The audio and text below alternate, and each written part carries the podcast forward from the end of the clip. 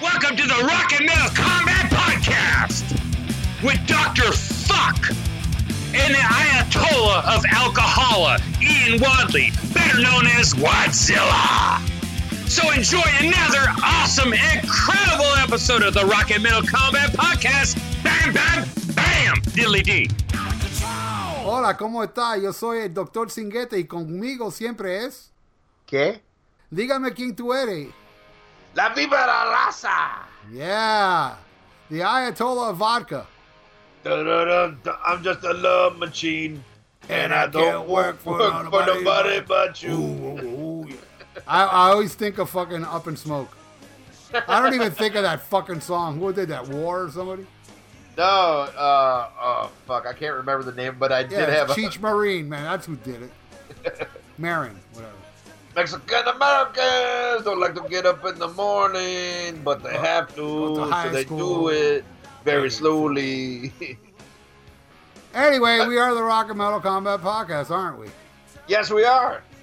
All right, fuck it. Let's get into the news on this episode. Well, yeah, and I think we got to talk about something that very sad that happened today. Oh yeah, well, uh, in my opinion, there was a couple of very sad things happened today. Yeah, but, the uh, guy from the Smithereens that I don't really know much about, but it's sad that he died. If you want to get that out of the way, I'm sure you're into that shit. Uh, yeah, and and that's that that's a band like like knowing what you love musically. I think that's a band. If you delved into them more, you would absolutely fucking love because I know your taste, and I really, really think you would like them if, if you just delved a little bit more in their their catalog. Uh, unfortunately, lead singer Pat DiNizio passed away, and you know had been self suffering from health problems for quite a few years now, and uh, you know it was one of those. Uh, uh, diseases and the medications he had to take caused like enormous weight gain. Kind of like the shit that happened to Lou Gramm. You know how Lou Gramm changed so much because all the fucking you know meds he had to take in the music. Like Pat Nunzio got very large, but they were an amazing, really an amazing fucking band. And they used to do this thing uh, because they, they had a very strong, you know, cult following, where if you paid uh, enough money, they would come play at your house. Wow. Thank you, Ralph, for mentioning that, and, and let me talk about uh, uh, because his music did mean a, a lot to me. I mean, re- Anything about Chick Wing? yeah, it, it really did mean a lot to me. But I know this next person um, meant a lot to me.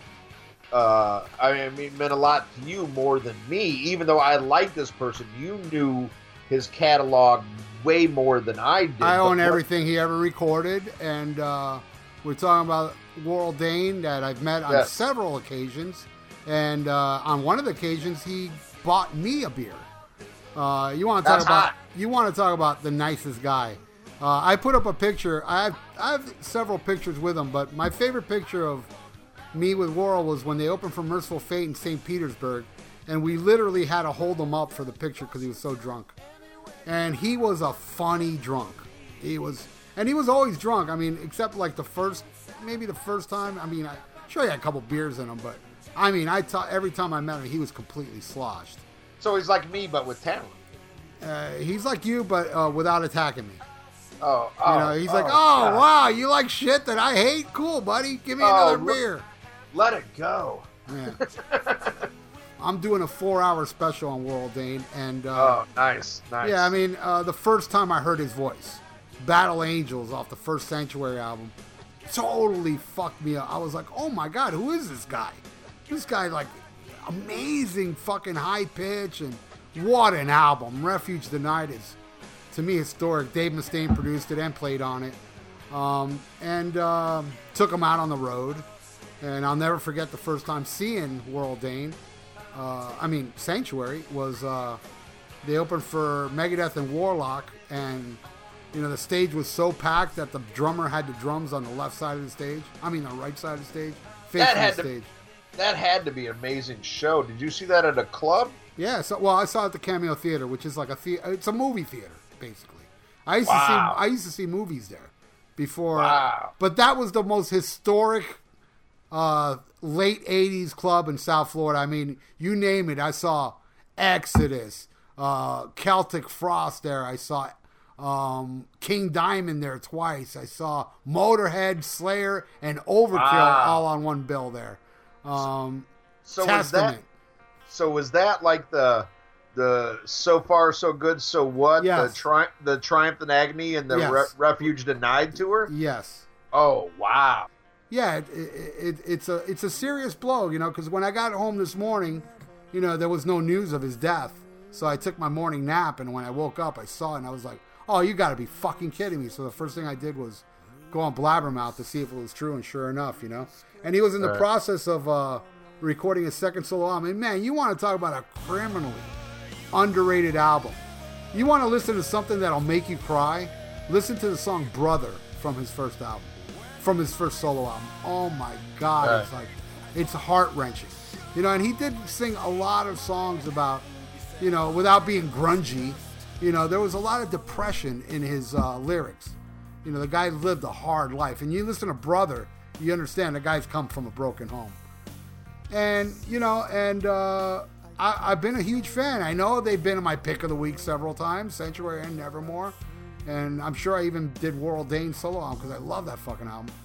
And um, yeah, it's a, it's a serious blow hearing that today. So uh, I just I, I initially was gonna do um, you know a tribute to him on my radio show where I play like a couple songs an hour, but I was like, dude, I have enough material to do four hours of Warrel Dane, you know. And Right. uh, so yeah, so this is a very very sad day for me. And he, he died on the same day as Chuck Schuldiner from uh, death.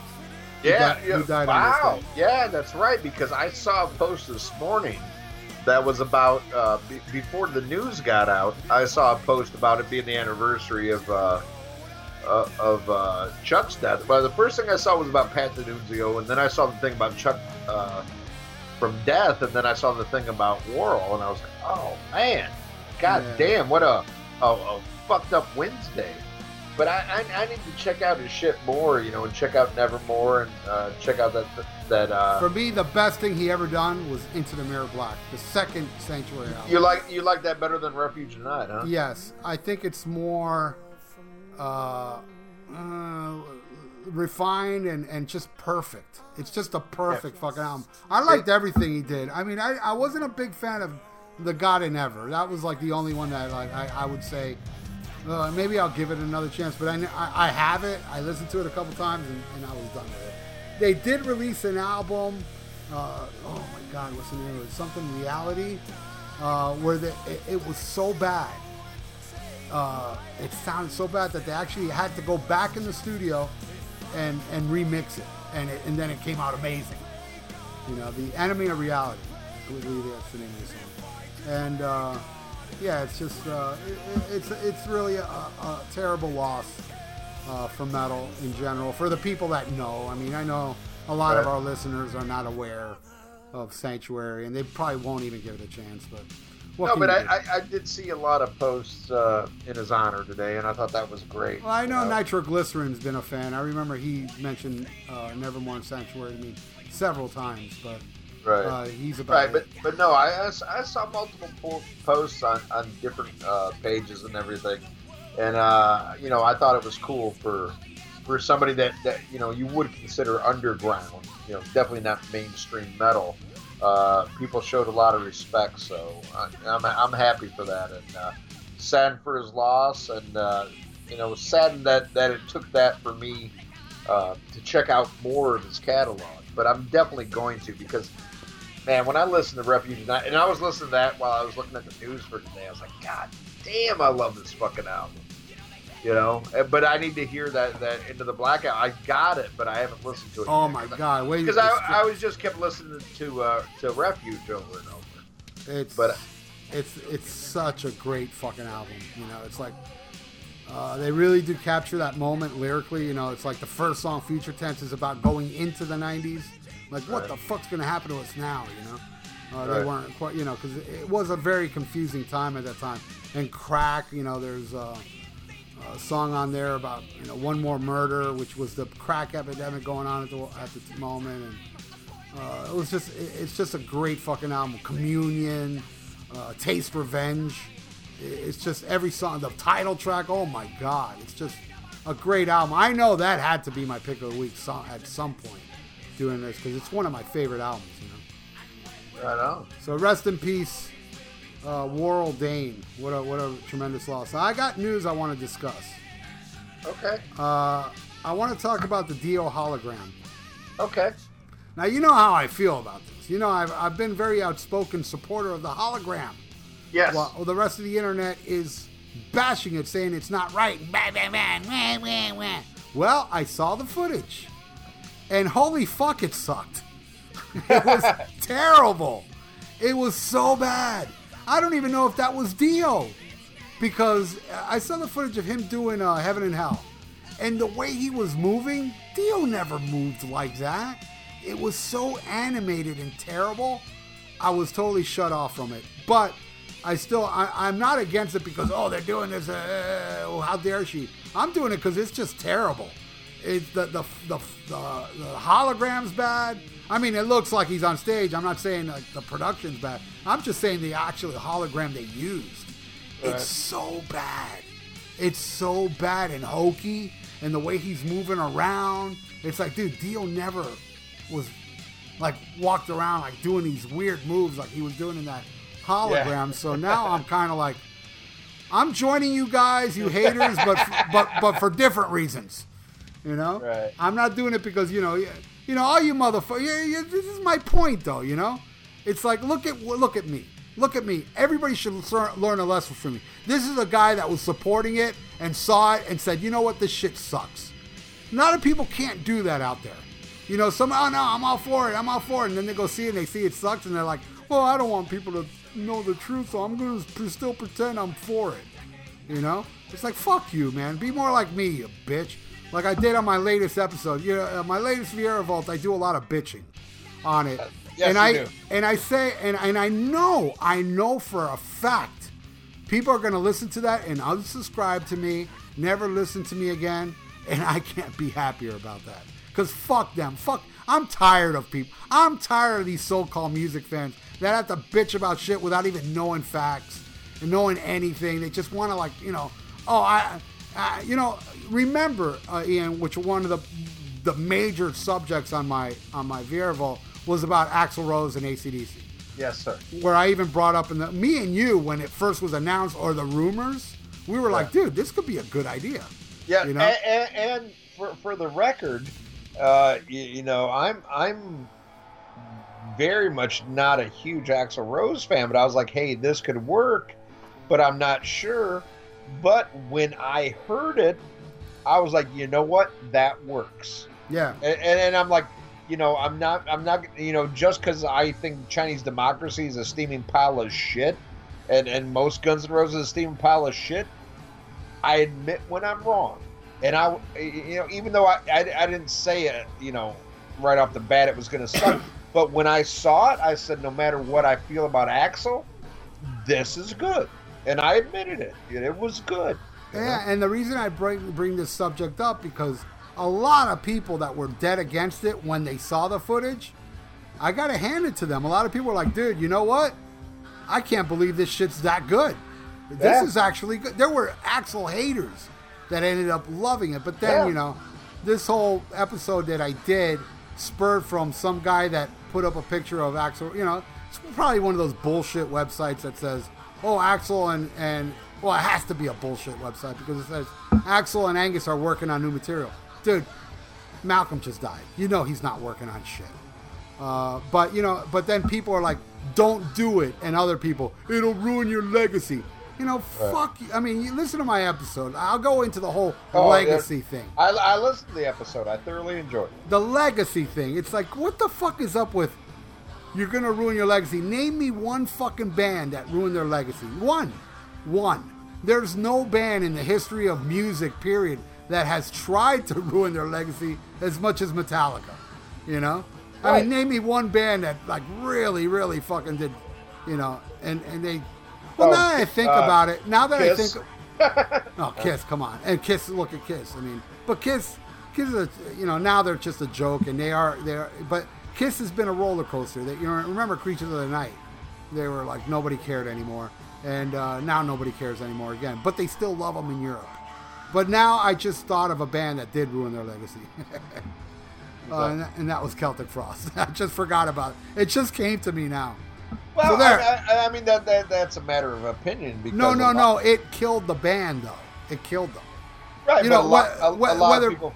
Yeah, lot of- not a lot, but there's people that like Cold Lake. Yeah, I understand that, but No, no, it- no, no, no, no. But what I'm saying is, is there's people who thought they redeemed themselves with the album after that, and and Monolost, which you didn't like, but I I liked very much, and I know a lot of people like Monolost. So You see, I was about to say I was wrong, but yeah, you know you're right because when I saw that tour, uh, the reunion tour, they headlined uh, the Culture Room. They packed the fucking place. Before Cold Lake, they couldn't even fucking come down here.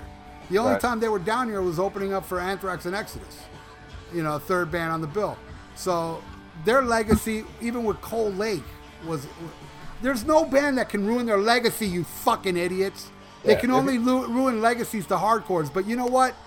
Us hardcores don't matter when it comes to putting asses in seats. yeah, and most hardcores will still show up to the show and go, "Oh, it sucked, but I paid for it." Yeah, but you know, there's a lot of hardcores that would refuse to see Metallica.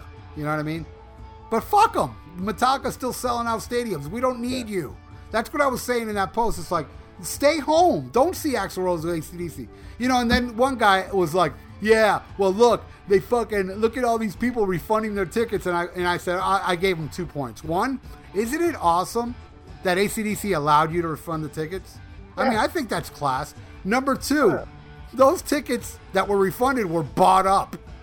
You know, Yeah. so so you guys that don't want to go, stay home. Don't worry about Yeah. it. They're still gonna pack a fucking arena. They don't need you. Just like uh, Right. uh, you know, I, I I don't like Def Leppard, but Def Leppard will still pack a place, and I won't have to go. Black Sabbath without Bill Ward, I didn't go. I don't want to see that shit. Well, I No, did you, go. You went. No, no, I'm saying the last time they toured, Right, it didn't. you- it right. didn't come here, but if it would have, the the, the farewell tour, I swear to you, I wouldn't have went. The only reason I went to that one, because not only was I front row, but it was a goddamn free ticket. But, you know, like with the ACDC thing, you brought up a great point. You know, people are like, "Oh, Marc Storace from uh, Krokus," Who, who can't sing anymore? or Angry Anderson from uh, Rose Tattoo. You know, you know, hey, yeah. bo- both great singers. I love it, but you can't deny they made a smart choice because, you know, I, I would say just as many people were like turned off by Axl singing for ACDC. There was just as many, if not more, that were drawn to see. Well, like No, it was fuck is definitely this gonna more. Be? Definitely more. Don't Right. let don't let the, the hardcores fool you, because Guns N' Roses just is like what uh, the highest selling rock and roll band. Uh, who- the tour that just happened. No Yeah. band in in their genre of rock has sold as much as Guns N' Roses putting packing in fucking stadiums. You know, so Right. don't don't don't let these fucking people fool you that you know because because just because you don't like it, you think it's gonna be a flop. No, Hey. bitch. You hardcores, and I'm one, and I'm a hardcore. We don't fucking matter in the in the in the long run. We don't fucking matter as far as getting uh, people in their seats. We just Right. don't. And I, I, I told you as a music fan, I would rather hear an Axl DC album than a new Guns N' Roses album because I have no faith in Guns N' Roses without Izzy Stradlin. I have faith that Axl could do a good goddamn ACDC album. you know, I, I mean, I mean, honestly, I, I, I really do, and I would be a first day fucking buyer. Yeah. You know, but I, I, I just wanted, to, you know, to get back. I, I know we got a little bit off topic, and that's what we do. But to get back at this uh, Dio hologram, um, I did watch the videos, and I was kind of like, like you, like kind of, whoa, what is this? But at the same thing, same time, I put it in perspective. Uh, I'm looking at what some asshole recorded on his phone. So maybe it looks better uh, live than it does, you know, on somebody's phone. But I did notice what you said about the weird mannerisms and the way he acted. And if you watch the whole video, at some point, Donkey Kong comes out and starts throwing barrels, and Dio jumps over the barrels. Well, that's awesome. See, now I support it again. I, I, I, mean, I mean that that's what it looked like. But you know what really you know what really changed my mind about this shit? Because you were the guy like, hey, I'll check this out. I'm like, yeah, I don't know about this shit. But when I was watching other video from the from the tour, when fucking Ripper Owens came out and sung the Dio shit. Holy fuck, is that dude a chameleon? You think this cocksucker can sound? I, I don't mean cocksucker. I, I love Ripper Owens, but I mean, you think this guy can sound like fucking Halford? Holy shit, did he sound like Dio on the Dio songs? And then you got Oni Logan from Lynch Mob, who I love Lynch Mob, but this guy comes out, does his part, and you can totally see him not knowing the words, looking at a teleprompter like, oh, oh, oh, shit. But Ripper Owens came out and owned that fucking shit. I would pay just to see Dio's disciples with Ripper Owens singing. For that alone, I mean, you, you, you throw up a CGI of fucking Dio. I don't, I don't know. Jury's out on that motherfucker. But from what I heard of Ripper Owens doing the Dio songs, did you watch those videos, Ralph? No, but I saw the Dio Disciples, not with Ripper. I did see him with Oni, Oh, but I oh, also saw oh. him with the amazing wig wearing, uh, God damn it, what's his name? uh, from the, uh, Jo- the tr- Joe Lynn Turner? no the tri- the trilogy album, uh, Mark Boals. Oh. My God, he was amazing doing the Dio stuff. Dude, dude, you you gotta see Ripper doing the Dio shit, dude. Ripper, I, I mean, I mean, seriously. No, I've seen it. I've seen it on YouTube. Oh my god, it, it was fucking amazing. So I would go.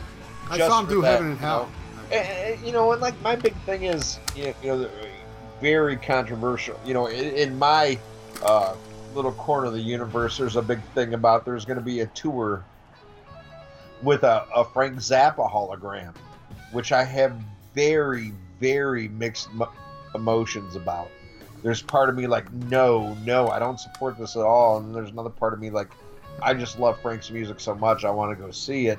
Uh, but you know, I'm like, oh no, I'm on Team Dweezil, and there's like, oh no, I'm on, uh, you know, Ahmet, you know, and it's so fucking I, divided. I- my personal opinion: don't be on any teams. Go see it. Yeah, If you love Frank Zappa, go fucking see it. Yeah, well, well, that's the thing. Like, I, I, I, I gotta think. Like, there are certain things like on on some shit you take a moral ground on what you stand and what you believe in and what you believe in putting your money behind.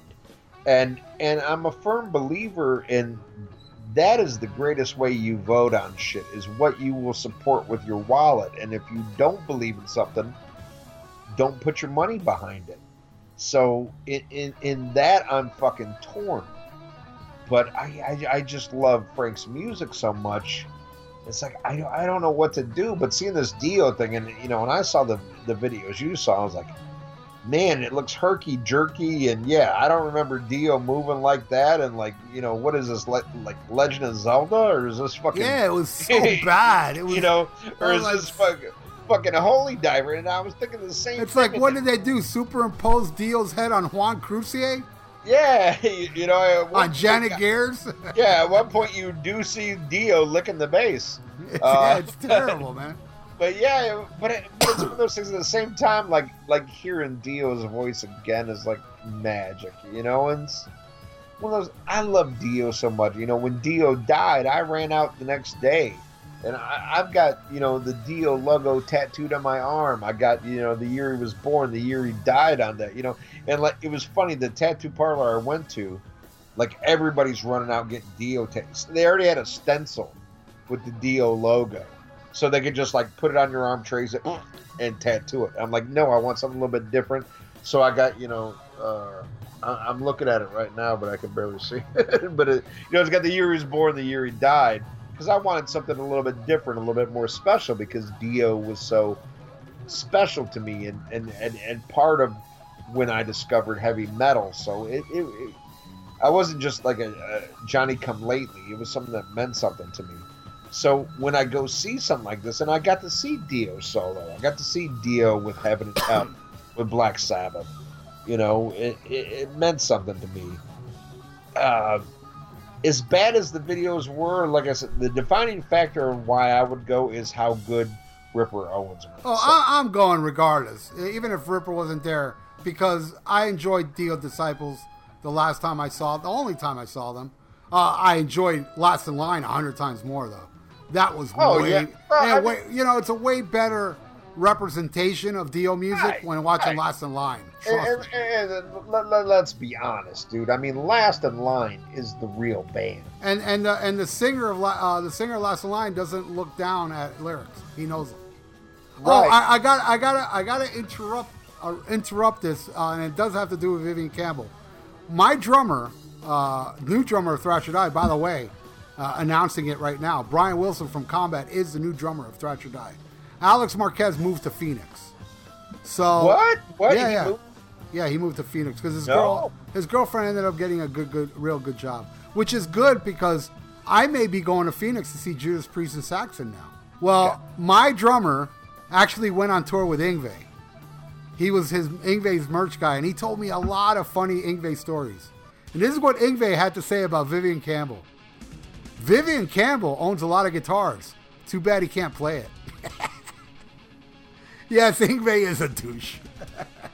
Well, uh, you, you know, uh, Vivian Campbell is kind of like. Nah, Vivian Campbell's amazing. Are you crazy? That guy's got the Gary Moore feel, dude. Oh no no no! He's he's amazing, but then you see like the shit he did after Dio. It's like Yeah, yeah, it's terrible. But I think he re- again, you know, his legacy intact with me because of what he do- he's doing with Last oh yeah yeah no I, I I agree with that, but it's I'm very like, skeptical about the second Last in Line album because uh, Jimmy Bain's not there, and Jimmy Bain had a lot to do with even Dio music, you know. Uh, so let's see what happens there. They got Phil Soussan, the Ultimate Sin bassist. I'm like, uh oh, you know, what's he done except oh, like what oh, oh, except write one of the greatest Ozzy songs. it's a good song, but come on. Oh, I love that fucking. Yeah, I forgot who I'm talking to. Uh, But but um, yeah, uh, Edward Van Halen is afraid of me. That's another quote from Yngwie. He loves Eddie, by the way. He doesn't say nothing bad about his playing, but he said, oh, and he said, uh, Kirk Hammett is an award-winning guitar player for the Special Olympics. That's funny. That's funny, but you can't you you can't trust uh, Yngwie because he don't eat fucking donuts. And you know what? And I want to and I want to defend Yngwie Malmsteen for a second because you know he's got this reputation of being just a wankery. All he does is you know actually that's not technically true. If anybody was like to listen to Eclipse and uh, oh Alchemy, you know he still does the, the the the ripping, but he wrote some really good songs during the height of grunge. Eclipse, uh, Fire and Ice, uh, Facing the Animal. All that shit is like really good songs, dude, that will never get the time of day because people just think it's going to be a wank fest. You'd be fucking surprised. Go on YouTube now and type in Vengeance from Yngwie Malmsteen and you will have your fucking mind blown how fucking good he is, how good that guy is. I, I think the the one I really like is uh, I forget what album it's. Trilogy. Uh, no, no, I mean I love Trilogy, but no, it was one of the later albums. I think it was called "I Wish I Was Ritchie Blackmore, but I Have No Soul." That's Alcatraz. Oh, okay. well, here's one that uh, I think you and me will love, but a lot of people will hate this. That Bon Jovi is inducted into the Rock and Roll Hall of Fame, I, I, that was Judas part of my Priest, rant. That was part of my rant. yes, but Judas Priest is not. Hell yeah. well, is it already official? Uh, Juice Priest Yeah. are getting in? Yes, they, they, they officially announced Fuck it. yes. Yeah, they officially announced it today. The inductees this year into the Rock and Roll Hall of Fame are Bon Jovi, Dire Straits, the Moody Blues, the Cars, and soul singer Nina Simone. Yeah. Yeah, fuck it. I'm sorry, Rob Halford, because I know Judas Priest was like pimping the shit on Facebook, like, please vote for us. It's like, I'm sorry, dude. I'm gonna have to go against your wishes, uh, because of uh, of of uh, a place that doesn't like you in the first place, man.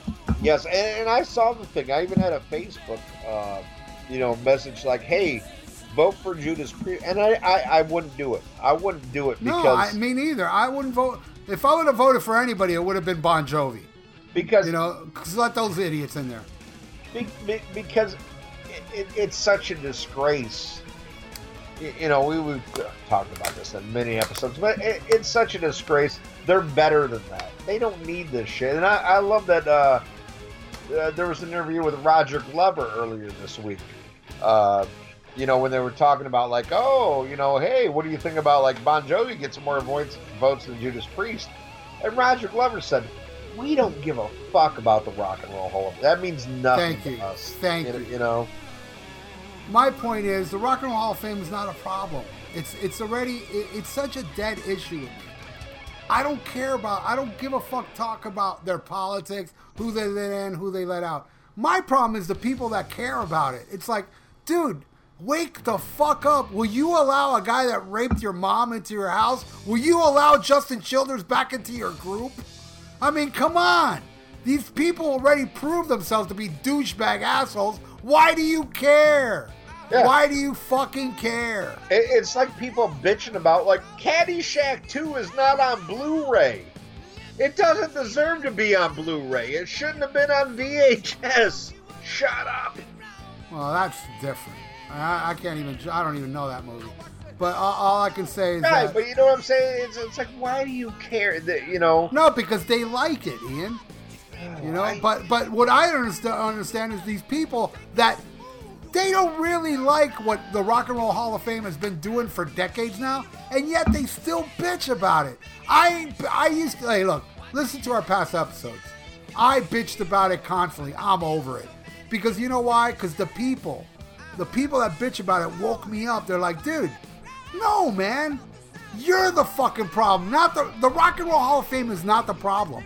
They are not the problem. They already proved themselves to be douchebag elitists. The same reason when people will be like, "Oh, I can't believe! Oh my God, King Diamond got awarded uh, a nominee for Grammy. What the fuck are you wrong with you? Why are you happy about that? no, you're right. It's like it's like these fucking nerds who think like if Judas Priest gets a, uh, into the Rock and Roll Hall of Fame, they're gonna get their cock sucked. No, none of the voters of the Rock and Roll Hall of Fame were gonna suck your nerdy cock.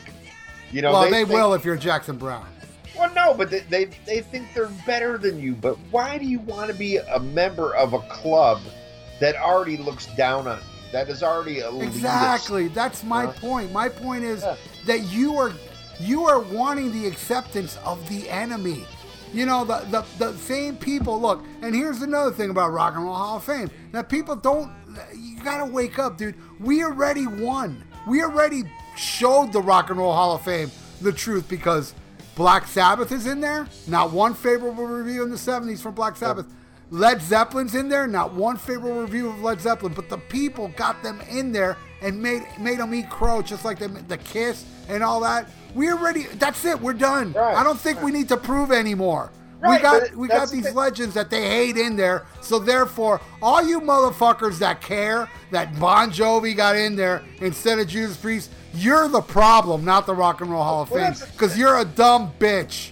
Well, li- li- like the fucking the fucking Kiss fans. Okay, the people who run the Rock and Roll Hall of Fame, they hate fucking Kiss. The only reason they put Kiss in is they're banking that if you put Kiss in, you will pay the retarded amount to show up to the ceremony, and you will go to their stupid fucking hall and buy their T-shirts. That's the only reason those bands are in. They don't respect them. They don't honor them. They don't love them like we do. But you want you want these assholes' approval. You're you're like some fucking sad ex girlfriend who just wants to be taken back. It is it is it's fucking pathetic. It's Yeah, really that's pathetic. it's not the Rock and Roll. I don't, want dude. Keep doing what you're doing, Rock and Roll Hall of Fame. Keep Yeah. doing it. More, you know, more power to your suckatooth. I don't care anymore about you. I just want to get through to the fucking idiots to stop cluttering. Look, why do you think Blabbermouth will put up a story saying Bon Jovi beat Judas Priest for Rock and Roll of Fame? They know what they're doing because it's going to get a lot of shares, a lot of bitches out there uh, who flood my Facebook with this is bullshit. Hey, idiot! Number one is a popularity contest. Let's face reality here. Bon Jovi is a million times more popular than Judas Priest.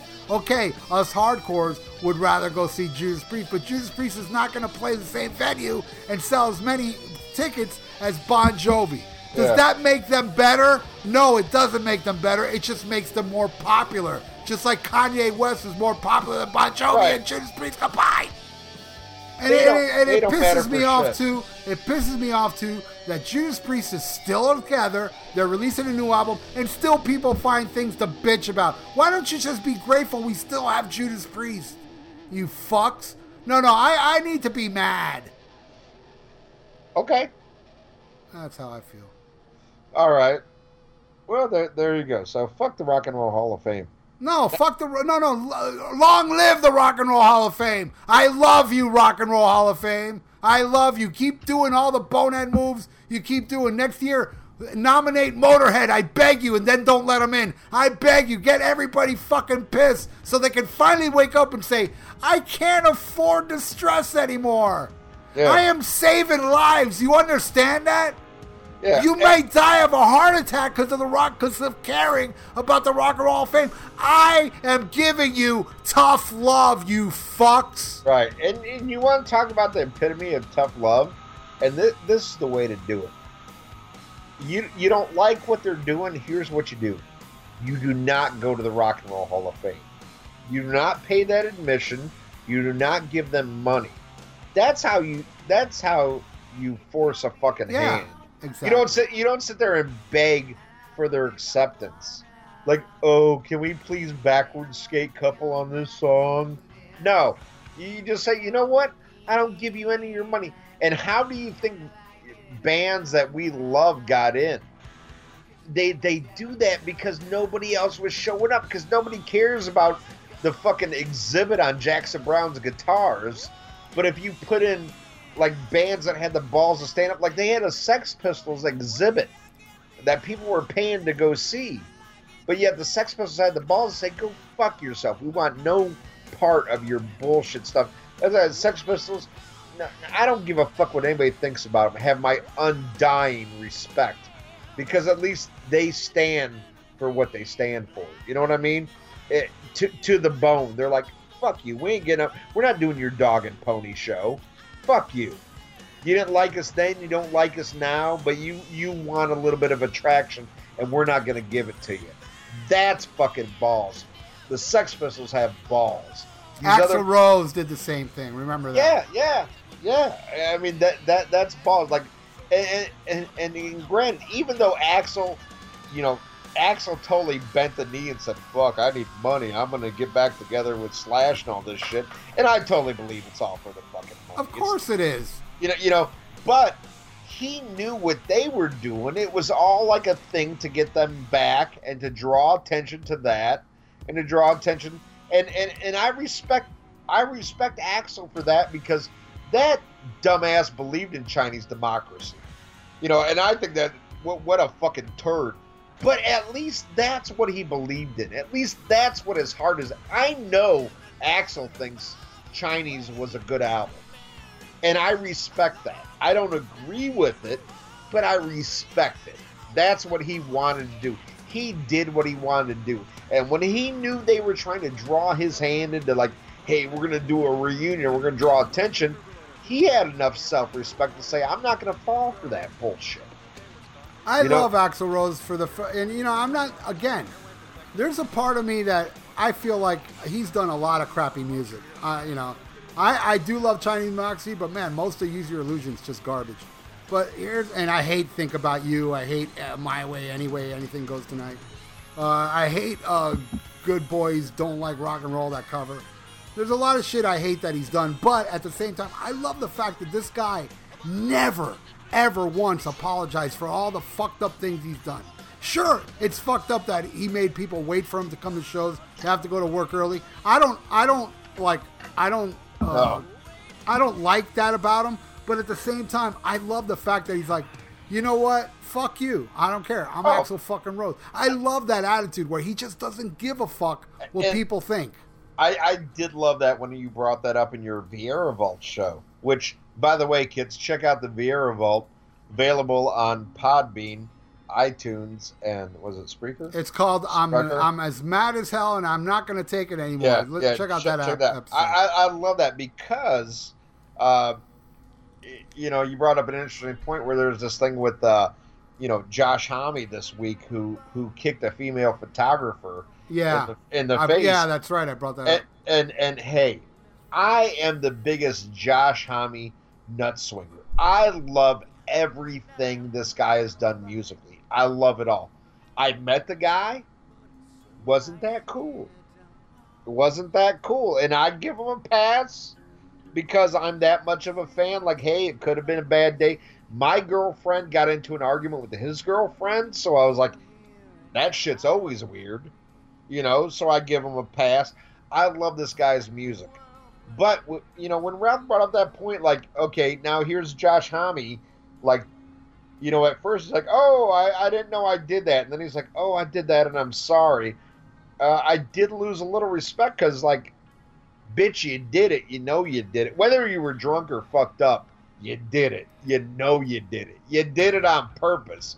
Just admit it and say, hey, I'm a fucking prick. I, I did some prick because I've done some shit when I'm fucked up and drunk that I'm not proud of, you know. But I did it, you know.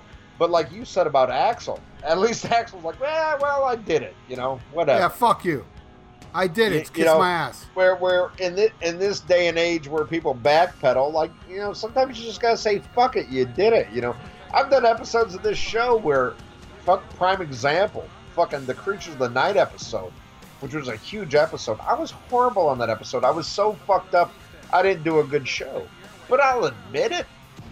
You know, fuck it. You know, shit happens. Admit yeah, I, I apologize to Colombia, and uh, but you know, uh, I, I'm not as cool as Axl Rose because uh, you know it was a situation where we were treated so well there, and people really thought I was disrespecting. Well, a very small amount of people thought I was disrespecting right. their country and I made it all the way on TV and radio and even the newspapers uh, talking bad about me. That I was like, wait, I need to say that I love Colombia and I love the people there, and in no way I did that to be disrespectful because they were painting me as this guy going over there going, I want cocaine, I want cocaine. You know what I mean? And uh, and and I thought, hey man, this is not right. Uh, I don't want to be known as a guy that hates Colombia. Where Axl would be like, fuck you. Yeah. Fuck you, Columbus. Like, remember, he, he wore a shirt that said, fuck you, St. Louis. Uh, all right. Any other news? Uh, yes. Uh, Gene Simmons said he did nothing wrong to warrant being banned for life from Fox News. And that's another guy you got to applaud. applaud. You want to talk about a smart motherfucker. Gene Simmons says the most boneheaded shit. And people, you know, here's the thing. Honestly, you people are fucking idiots. Do you understand? By you getting pissed off, you're giving him attention and press. It's by Gene Simmons. You know that motherfucker was never gonna do the horns uh, trademark ever, but he said that so it. Everybody went unbelievably ape shit over that, crazy over it. You know, uh, oh my God, how dare you? You people are a bunch of gullible bitches. You know, I look, and you know me. I'm I, I am always bashing Kiss and and more Paul Stanley than Gene Simmons of the Scab, but he's just as guilty. But you see, Gene Simmons in a 1974 interview that I read, I still have it. It's one of those, um, I think it's not Billboard magazine. Uh, Crawdaddy? Gold, Goldmine. Goldmine? Goldmine magazine, every year they have a Kiss edition. And I remember I got one. This was before the reunion, maybe 95 or something. And they actually had an interview from 1974 of Gene Simmons in there. And he said, Fuck integrity. I'm in it for chicks and money. That's what I'm doing this for. I mean, you know, Lars Ulrich will be like, yeah, man, integrity, integrity. Well, he's really doing it for the money because that's why he's taking a Avenged Sevenfold out there so you can keep getting the new generations to be interested. Yes. Gene Simmons like, man, you know, I want money and I want more money and then more money.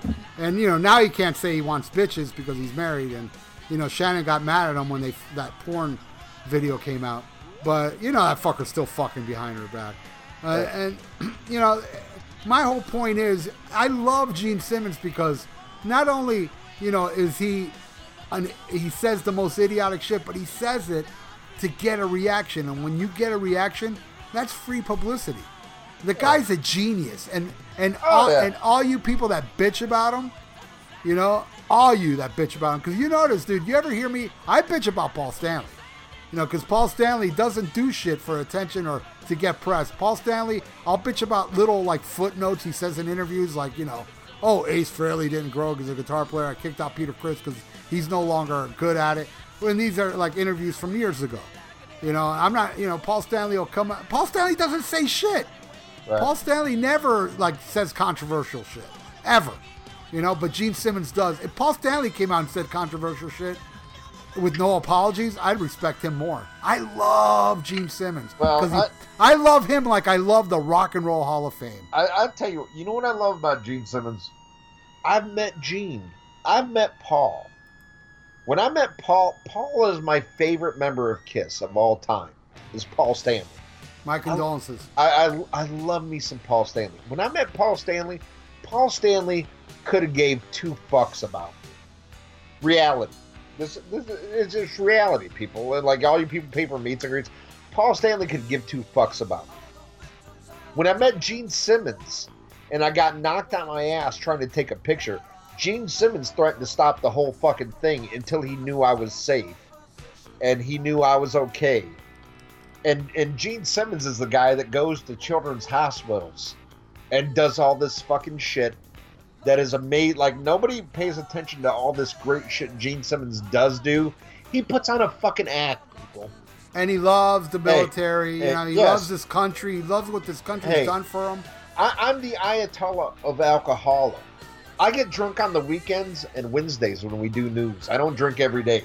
Gene Simmons puts on an act the same way I put on an act, the same way you put on an act. I mean, I mean, we're real people, but we have, you know, exaggerated personalities. And I consider it a badge of honor he got, you know, banned from Fox because Fox banned two legends this year Gene Simmons and Real News. So, y- y- you know, you know, I, I, I consider that a badge of honor. So you go, Gene Simmons. Oh, by you saying that, I know I'm unfriending you and leaving Oh. the group. Oh yeah. Well, here's our last story, and and this is the story of the week. This shit set off a firestorm, uh, at least in West Virginia. Tommy Lee called Donald Trump a fucking idiot and says his supporters are dickheads. and oh my god, did Blabbermouth go crazy? Did West Virginia go crazy? West And- Virginia in particular, huh? Oh my god! And and and in particular, two former guests on our show, Justin Childers and Michael W. Howard, uh, really lost their shit. Uh, I love Michael W. Howard. really. Well, you like Justin Childers when he was being a dick to me, so fuck you. Okay, well there you go. Yeah, Well- karma, bitch. Well, these guys, uh, th- this actually made the news because these guys were on Fox News, uh, interviewed when this story broke about Tommy Lee's opinion. Um, and if you if you go, it's on uh, go on FoxNews.com. Uh, they were interviewing Michael W. Howard and Justin Childers. They were uh, they were campaigning for Roy Moore for senator of uh, Alabama when this story broke, and and uh, Michael W. Howard said, "Fuck, fucking fucking fuck, fuck." Tommy Lee is like poetry. You talking about my favorite rapper from Methods of Mayhem? Fuck, fuck, fuck. And then, and then when they interviewed uh, Justin Childers or Childers, he said, fuck this shit. I can't believe for years I was jacking off to a liberal. From now on, when I watch porn, I won't be looking at Tommy Lee's dick. I'll watch Vince Neil. Fuck this shit. Fuck Tommy Lee. Wow. And wow, holy cow, to, to see this shit on fucking Blabbermouth, dude, it was like fucking priceless to see these comments because uh, there, there's a lot of artists coming out that are that are anti-Trump. Seems to be a lot more people coming out anti-Trump than pro-Trump. But on Blabbermouth, holy fuck, if you are anti-Trump, you are. Uh, you are definitely in the minority and you are not on Justin Childers' fucking Christmas card list. And, and wait till he finds out, which I know you're listening to right now. Uh, Donald Trump hates rat. What? Yeah, yeah, he came out and said that. He said the only good thing they ever did was the self title. that came out like in Ninety nine. Yeah, that's the only one he liked. Oh my He god. said, he, he- yeah, it's a picture of him like holding a CD with the metal horns, and the caption is, "I love Big River." like I needed another reason. And I also found out that Donald Trump voted for Bon Jovi on uh, the Rock and Roll Hall of Fame fan vote. Oh, so you mean to tell me Donald Trump cares about the Rock and Roll Hall of Fame? Yes. You know those fuckers hate that guy. that goes well. Those libtards. I'm sorry, but fucking Rolling Stone magazine are the biggest libtards on the planet. There's no way Donald Trump fucking voted the Rock and Roll Hall of Fame. Yeah, no, he voted for Bon Jovi. He, he said "Living on a Prayer" was way more influential than uh, than uh, "Victim of Changes." There's a lot of water around Mexico. A lot of water. Rocket Man, little Rocket Man. I don't care, man. I love his humor. I think Donald Trump is fucking hilarious, man. Love him or hate him, he is so funny. When I see him talk, he's so funny. He cracks me up. Well, I mean, I mean, uh, that Baldwin guy is not really that far off. You know, he really does like everything he says. Like, yeah, it's pretty much Donald Trump. He's fucking hysterical. Well, I'm glad you see the humor in it because Justin Childers said he is now going to burn all his cassettes of Motley Crue. And, Yes, and he said it's not just him. He said from now on his sister refuses to dance topless to Girls, Girls, Girls. well, that's too bad. And in his home state of West Virginia, uh, Confederate flags and truck nuts were held at half mast. Uh, so this, but at, Oh. at the same time, Justin Childers said he, he came out. He says, "By no means does this mean I'm a racist. My family only bought black slaves. I can't be racist." So there you go. Wow. You know the reason he deleted me? It wasn't because I'm friends with you. He deleted me because I'm a spick. Bitch, you made me spit my drink. He hates spicks. That's why he deleted me. and by bitch, I meant spick. You made me spit my drink. Man, spicks, blacks, you name it. He's like Tanner from fucking Bad News Bears. Jew, spicks, niggas, now a girl? He hates Steven Kirch too, I heard. Unless you Oh, said, enough of enough of Adolf Childers. Oh, yes, but uh, but poor Adolf Childers, man. Not only has he left our page, he left the Kiss Kiss Kiss page. This guy has left so many people that are friends of our show because they're friends of our show. And uh, what a lonely existence that is. And now, Well, he- except for the white people. And now he doesn't even have Tommy Lee as a friend. Now he's like he's like pro like Bobby Blotzer.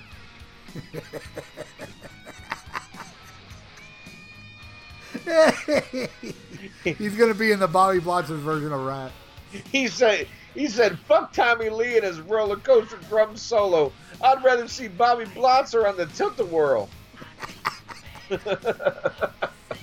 Playing Way Cool Jr. right side up. Badly. Man, I can't Oh. believe how much he hates us spicks. Oh my God! Yeah, well, uh, the, your brown skin definitely doesn't help. You got that year-round tan that just is is unsetting for him. well, actually, that's not true. I could be pale as a motherfucker. I just love laying on the beach. Yeah, in It's your true. mi- in your mind, he, he's still Look not. at my gonna- brother. My brother's white as fuck. he still ain't gonna let you fuck his sister. That's his job. Yeah, that's too late for that. that's gonna happen regardless. You know, fucking. You know how good I am, fucking dumb whores. I Simple. I like what you said today about Justin Childers. Like he sucks at the internet, and I was Yeah, like, I was like, yeah, and at truck stops too. It is true, man. That has to be the the worst interneter I've ever met.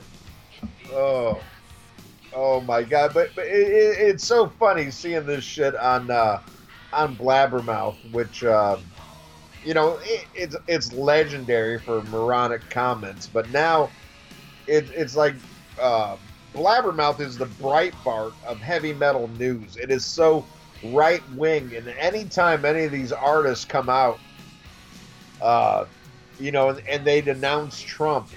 These, Oh, so most people that are on Blabber, I don't read that shit anymore. The comments, they're mostly they're right wingers. oh yes, oh, oh I, I, I'll tell you what, there were a lot of Donald Trump supporters on Blabbermouth.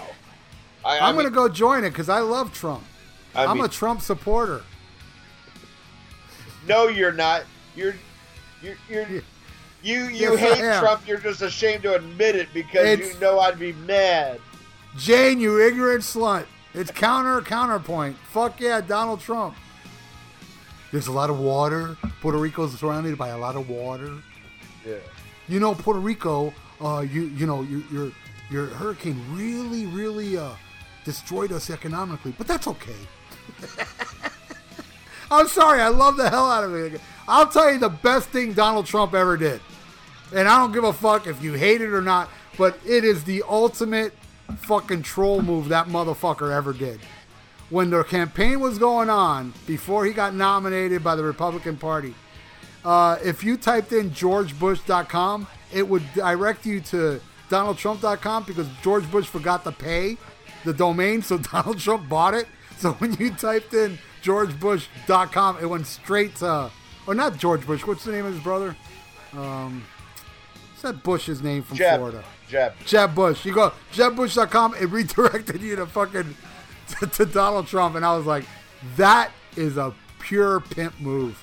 I know you can't admit it, but you know, let's say you know well, somebody you loved would have done that to Donald Trump, you would have found the humor in it. Well, no, well, no. That's why Gene Simmons gave up trying to to uh, have rights to the fucking metal horns because Donald Trump already bought it. Yeah, It was a I bad, metal horns. yeah, it was a bad check, but he already bought it, and then he added a middle finger. Donald Trump, the ultimate troll. He's trolling the whole country. Yeah, but at least he has the balls to only use one identity on Facebook, unlike Justin Childers, who has Adrian Smith and all these. No, that's not true. Donald Trump has a Dennis Stratton Facebook page. I don't Oh, know he- if you're aware of this. Oh, he does. I thought. he Yeah, was, yeah, yeah. I thought he was Janick Gers. No, no, the, the Donald uh, Dennis Stratton, the superior of the two guitar players that made it. Oh, okay. I guess Janick Gers is Mitt Romney. Yeah. But, no, uh, actually, the spirit of the spirit of Ronnie James Dio, Facebook is now Janet Gear. It's it's a hologram. It's a hologram Facebook. Justin Gears, Childers, Childers, you're our bitch. All right. Well, is that the end of it? That is the end of it. That is the long and the short of it. And All now, and now it's time to get the album we're talking about this week. It is Aerosmith with "Get Your Wings" and Justin Childers, "Get Your Balls." And, and then stuff like, "I'm quitting Facebook. Who's with me? I'm gonna stick around for an hour to see who's with me." And I'm gonna leave, but I'm gonna stay under my false identity just to see who's talking about me. Harvey Weinstein. And, and he's right there. I, I think he's actually Janick Gers on, on Facebook too, because who else would say, "Hey, I'm Janick Gers"? I think he's Janick Gers for real. Uh, how long will he be back in, in, in the group he just left? Oh, he already came back today, begging like a bitch. He did? He's back already? Oh, he, Boy, that, that he- didn't take long. He's back in the page. He just left like a bitch. Like, ooh, I was mad, but now Hey, Ian and Ralph is making fun of me, and you're his friend, so I'm gonna unfriend you and leave. Woo. he's like, oh, now I'm even more mad because people didn't care that I was mad, but I'm mad and nobody cares. It's a conundrum. but now I'm gonna make Kiss Kiss Kiss hard rock heavy metal great again.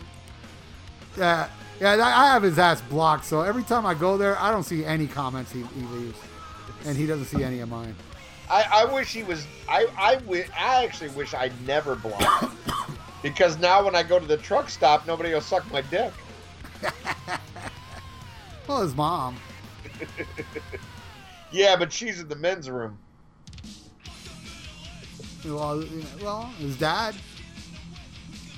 Yeah, yeah. Well, I mean, I love that one because he has no teeth Yeah, and black lung as well. that I know because his dad sucked my duck dick many times, and my duck.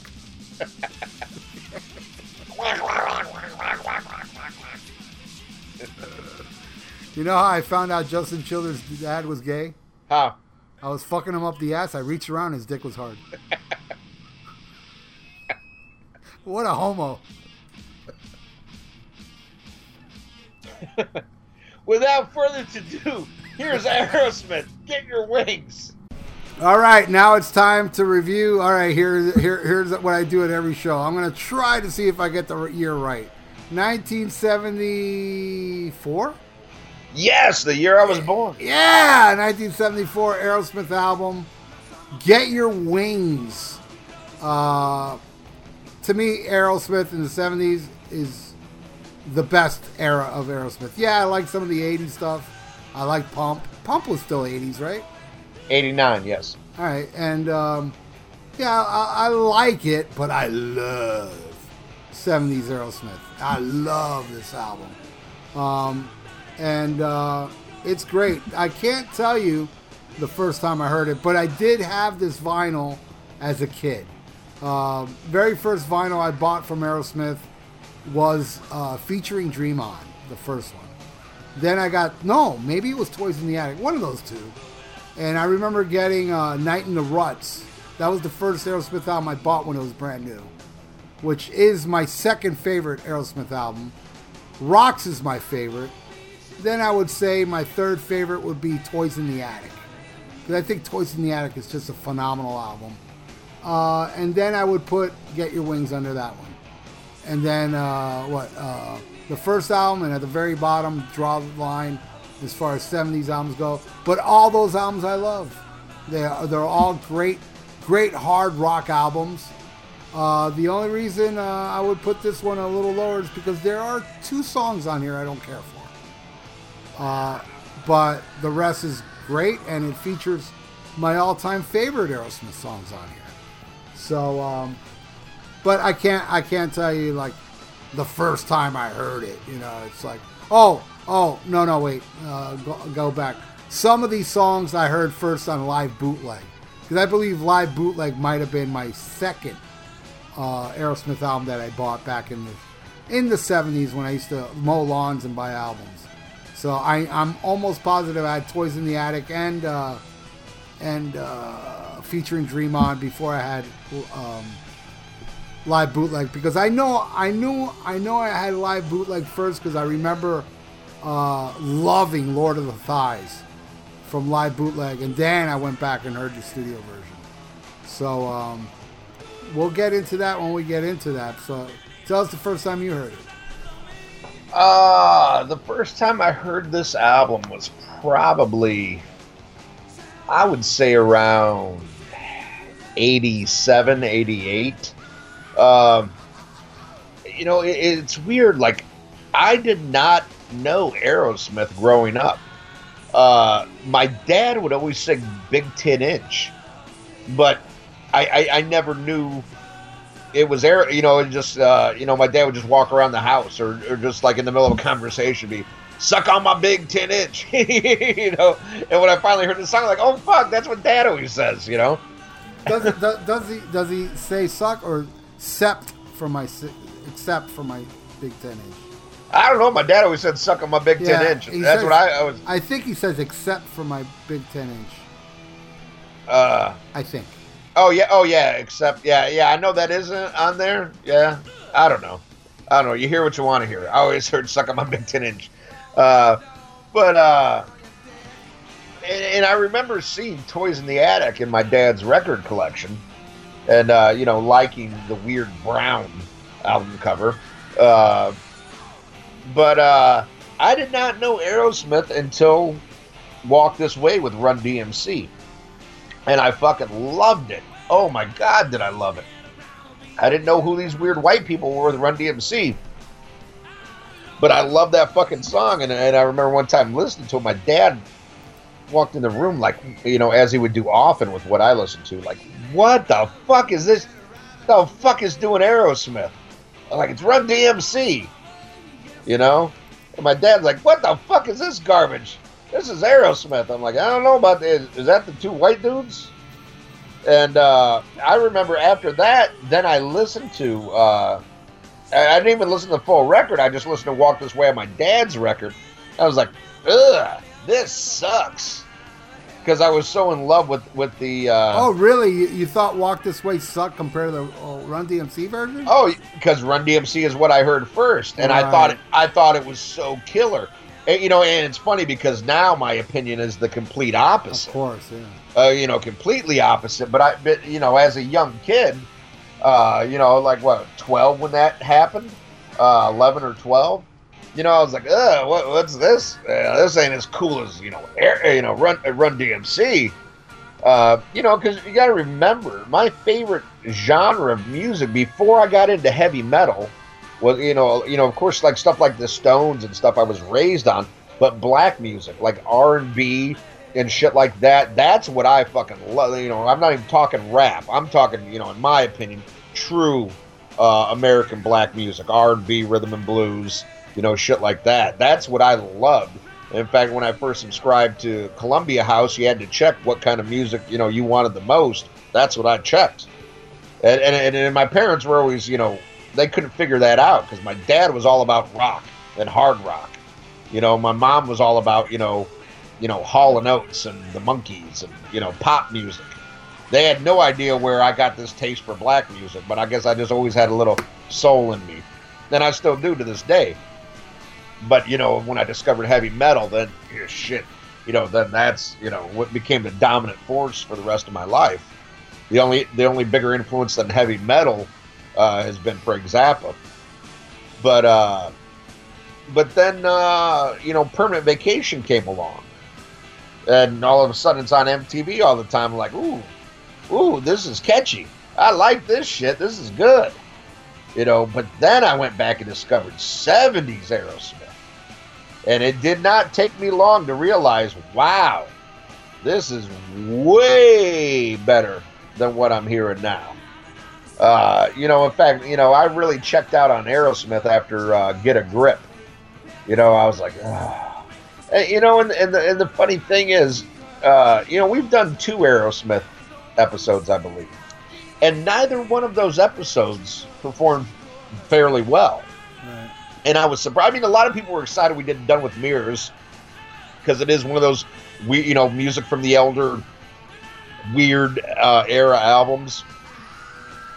But uh, it's a thing like it, it's so easy to hate Aerosmith. There's a lot of hate on Aerosmith these days, and I think it's a mixture of what they became and and, and also a bit of overkill.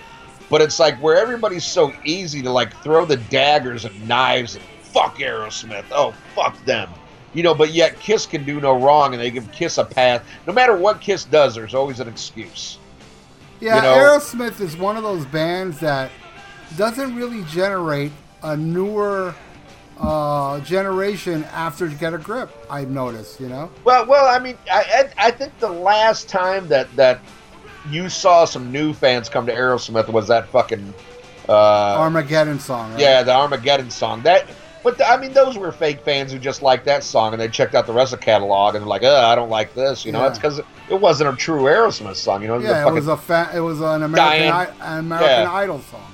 yeah, Diane Warren piece of shit, you know. And then, you know, it's easy to hate because they put out some bad albums, and you know, Steven Tyler nowadays looks like you know your fucking you know like somebody's grandma that, that shops at the Salvation Army is in, in the last stage of HIV, you know, you know, and now he's a fucking country star. So you know, it's really easy to hate on Steven Tyler. Uh, but I, I think far too many people forget, and and and again, I don't know if it's they just piss so many people off or it's just overkill because there's a lot of Aerosmith like I never need to hear again, thanks to classic rock radio. But you know, you can't you can't take away what a great band uh, they were. By all accounts, they still are live. I've only seen them once, and that was on the Pump tour. Uh, you've seen them recently and said it was a fantastic show. Yeah, I mean, they, they could have uh, used some more classics in the set list. There was a uh, uh, majority of it was shit. I didn't like it, but Yeah. goddamn, Steven Tyler still can sing. his Right. ass off and perform as good as he ever has. That guy Well- is extremely impressive live. I, I think the problem with Aerosmith is is the same problem with Kiss and Def Leppard, uh, where it's like, and, and, and, and, and a funny story we never touched upon in the in the news, but I thought was a very accurate story, uh, was the dude from Avenged Sevenfold saying, you know, most of these people that come to, fu- you know, you see in all these huge numbers for Metallica now on this latest tour, like the biggest crowds they've ever done. But it's like, you know, these are these are casual fans that know the Black Album. Right. And- Same and thing you- with Guns N' Roses. Yeah, you can, you can see the response when they play like the shit that's on the radio. You see everybody go fucking crazy Yeah. when they play when they play shit that's not on the radio. You know, people slow. You know, uh, the majority of of the people slow down. And and you know, I, I've said many many times on this show when I when I saw them, and you know, I was already into old Aerosmith by the time I finally saw them on the Pump tour. When they played Train Kept a Rolling, you it's like you could hear a pin drop. You know, but goddamn, they played anything off of Permanent Vacation or Pump. Everybody went nuts. You know, and of course, people went nuts for Walk This Way and, and Sweet Emotion. But anything deeper than that, you know, it was like, huh? Yeah, um, because and, and unfortunate it's because of this day and age. Because what you just said about Train Kept Rolling, I got this visual of when I saw the uh, Rock in a Hard Place tour where they opened for Journey, which was the first time I saw Aerosmith. I never forget Jimmy Crespo going, and the whole place went ape shit because they all knew Train Kept Rolling. You know, Right. you know, it's just uh, yeah, it, and it was a, a a radio staple back then. Train kept rolling, you know. Right. I Right, mean, but I had no idea Yardbirds, and I'm sure it was like a old blues number, right before. Oh, yeah, yeah, yeah, oh, yeah. But, But- I, I had no idea. I thought it was an Aerosmith original. But you're talking a whole new generation Yeah, by, yeah. The, by the Pump tour. Right, You know, right. and, and now you're talking about the MTV generation. Yeah. And to the MTV generation, Aerosmith didn't exist until Dude Looks Like a Lady. You know? Well, that's It- your generation, pal. Yeah, yeah, yeah. I'm proud about it. I'm just stating a fact, you know? Um, That's why I get so annoyed with you and all those fucks on the Rock and Metal Combat podcast. You remind me of those people at those at that pump show you're talking about. yeah, you're one of them. Even though you knew them, you're still one of them. one of us. One of us. Where's that from? Why am I thinking that? Freaks, the movie Freaks. Oh, okay, there you go. Giba Gaba, Giba or whatever the fuck it is. Uh, but anyway, uh, but I was like, holy shit, you know, I'm like, how could th- this is a classic because the, the the instant, you know, other than like when I said I, I, I first didn't like, you know, Walk This Way, once I became an Aero, Aerosmith fan and went back, I was like, oh god, this is dirty, sleazy, sexy rock and roll at its fucking finest. And, uh, I, I, got- I gotta say, you know, we're, we're rating these albums. I don't know if I could go on record and say this is their best album, but I will go on record right now. Spoiler alert: this is my favorite Aerosmith album of all time, All right. by far, By By far. by far, Hmm. Okay. by by. There's just there's I don't and, and there's nothing I can pinpoint, and I'm not trying to slam any other album, but there's just uh, again, it, it takes me back to a place in time first discovering Aerosmith and and and you know like you know, you know having uh, my license and driving around, and I just listened to this album over and over again, and I, I loved even the album cover. I loved like the horrible Aerosmith logo on this. There was something so cheesy yet cool about it. You know, you know, you know the thing about the album cover with the scarf. You ever heard that story? Uh, the tie, you mean? Yeah, that Steven Tyler's wearing the scarf yeah, or whatever. Yeah, yeah. I don't Uh, know. I don't know. he, Sorry about. uh, that scarf. Uh, he hid uh, pills in that scarf. Uh, he says it in. Uh, you should look at it. It's a pretty good documentary. It was the Rockumentary. Remember MTV had Rockumentary? I probably saw it and just forgot. I do a lot Yeah. of drugs. Yeah. Well, you know, they gave Steven Tyler the the album, and he's like looking at it. He goes, "Oh, you see this scarf here? It's where I would hide all my pills Ah. and stuff." Yeah. Just wanted to bring that up. But I, I just remember I thought like you know you even you know, I hate to say it because he's such an awesome guitar player, but you know, there's no way to make Brad Whitford look cool. But I thought fucking Joe Perry just looks so cool. I mean, he just looks like a fucking guitar player. He looks like the next Keith Richards on this cover. He, he I- looks like he looks like the guy that played on Train Kept a Rolling on this album. well, we'll get to that later. Um, but uh, yeah, this is my my favorite fucking uh, Aerosmith album, and I don't listen to Aerosmith as much as I used to because there is a huge burnout factor. But if I'm going to put on an Aerosmith album, it's Get Your Wings every, every time, and and I'll cherry pick the rest. You know, e- even toys and rocks, I'll cherry pick. You know, where like okay, if I'm listening to fucking. Uh, uh, toys, I'm going to go to No More, No More or Uncle Salty or something like that. You know, if I if no I go more, to, no more is the shit. oh yeah, if, if I go to uh, if I go to Rocks, you know, it's going to be combination or Home Tonight. Uh, you know, Home Tonight, my second favorite Aerosmith ballad of all time. Uh, love that fucking song. I can't. Uh, I still, for the life of me, can't understand how crying's your favorite. I see what you're doing there, Fact. but but uh, Let's get back into this shit. You ready to get into the actual songs? yes, sir. All right, you want to take the first one? All right, same old song and dance. Holy shit! Uh, this was the first single off the album, uh, written by Steven Tyler and Joe Perry. And when they wrote this one, uh, Joe was just sitting on his amp, came up with this riff, and Tyler quickly came up with the lyrics, and that were you know sung in sync with the riff of the song. Uh, fucking just a- amazing song. This is one of the rare ones that I don't get sick of. You know, it is. You know, this played on the radio all the fucking. Oh yeah, time. yeah, down here as well. But I still love it, and it has something that I have a love hate affection for, and that's the Aerosmith horns, which I found much more annoying. Uh, you know, in '80s and '90s Aerosmith, but you know, you can't rewrite history. They've done it throughout their career. There's always, you know, every album's got that song with some horns on it, or multiple songs but it, it, it doesn't annoy me uh, as much on this song. But there's just something so quintessential Aerosmith about this. And uh, uh, the the solo on this though is not played by Joe Perry, but but by Dick Wagner. the late great Dick Wagner, Yes, sir. who appears uh, later on this album as well. Oh yes, uh, along with his friend Steve Hunter. Yep. Um, but uh, what what happened was the record company, you know, the the first album came out and flopped. So they they said, okay, we need another producer because the record company didn't agree with the producer. Uh, the band didn't like the producer of the first album.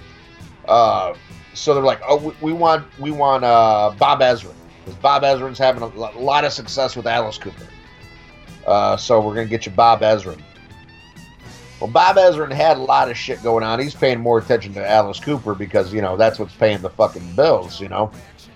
So it, he kind of had his number two guy, the, the the incredible Jack Douglas, you know, who got his start as being kind of number you know number two uh, uh, assistant Bob Ezrin.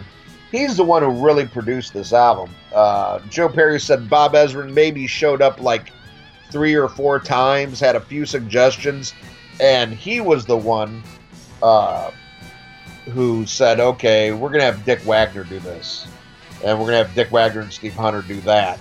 And Bob Ezrin was notorious for that. Now, you know, you you find out, especially in this day and age, where there's you know more shit available on the internet. You know, where back in the day we had like Creem and Hit Parader and shit like that. You know, that that was how we found shit out.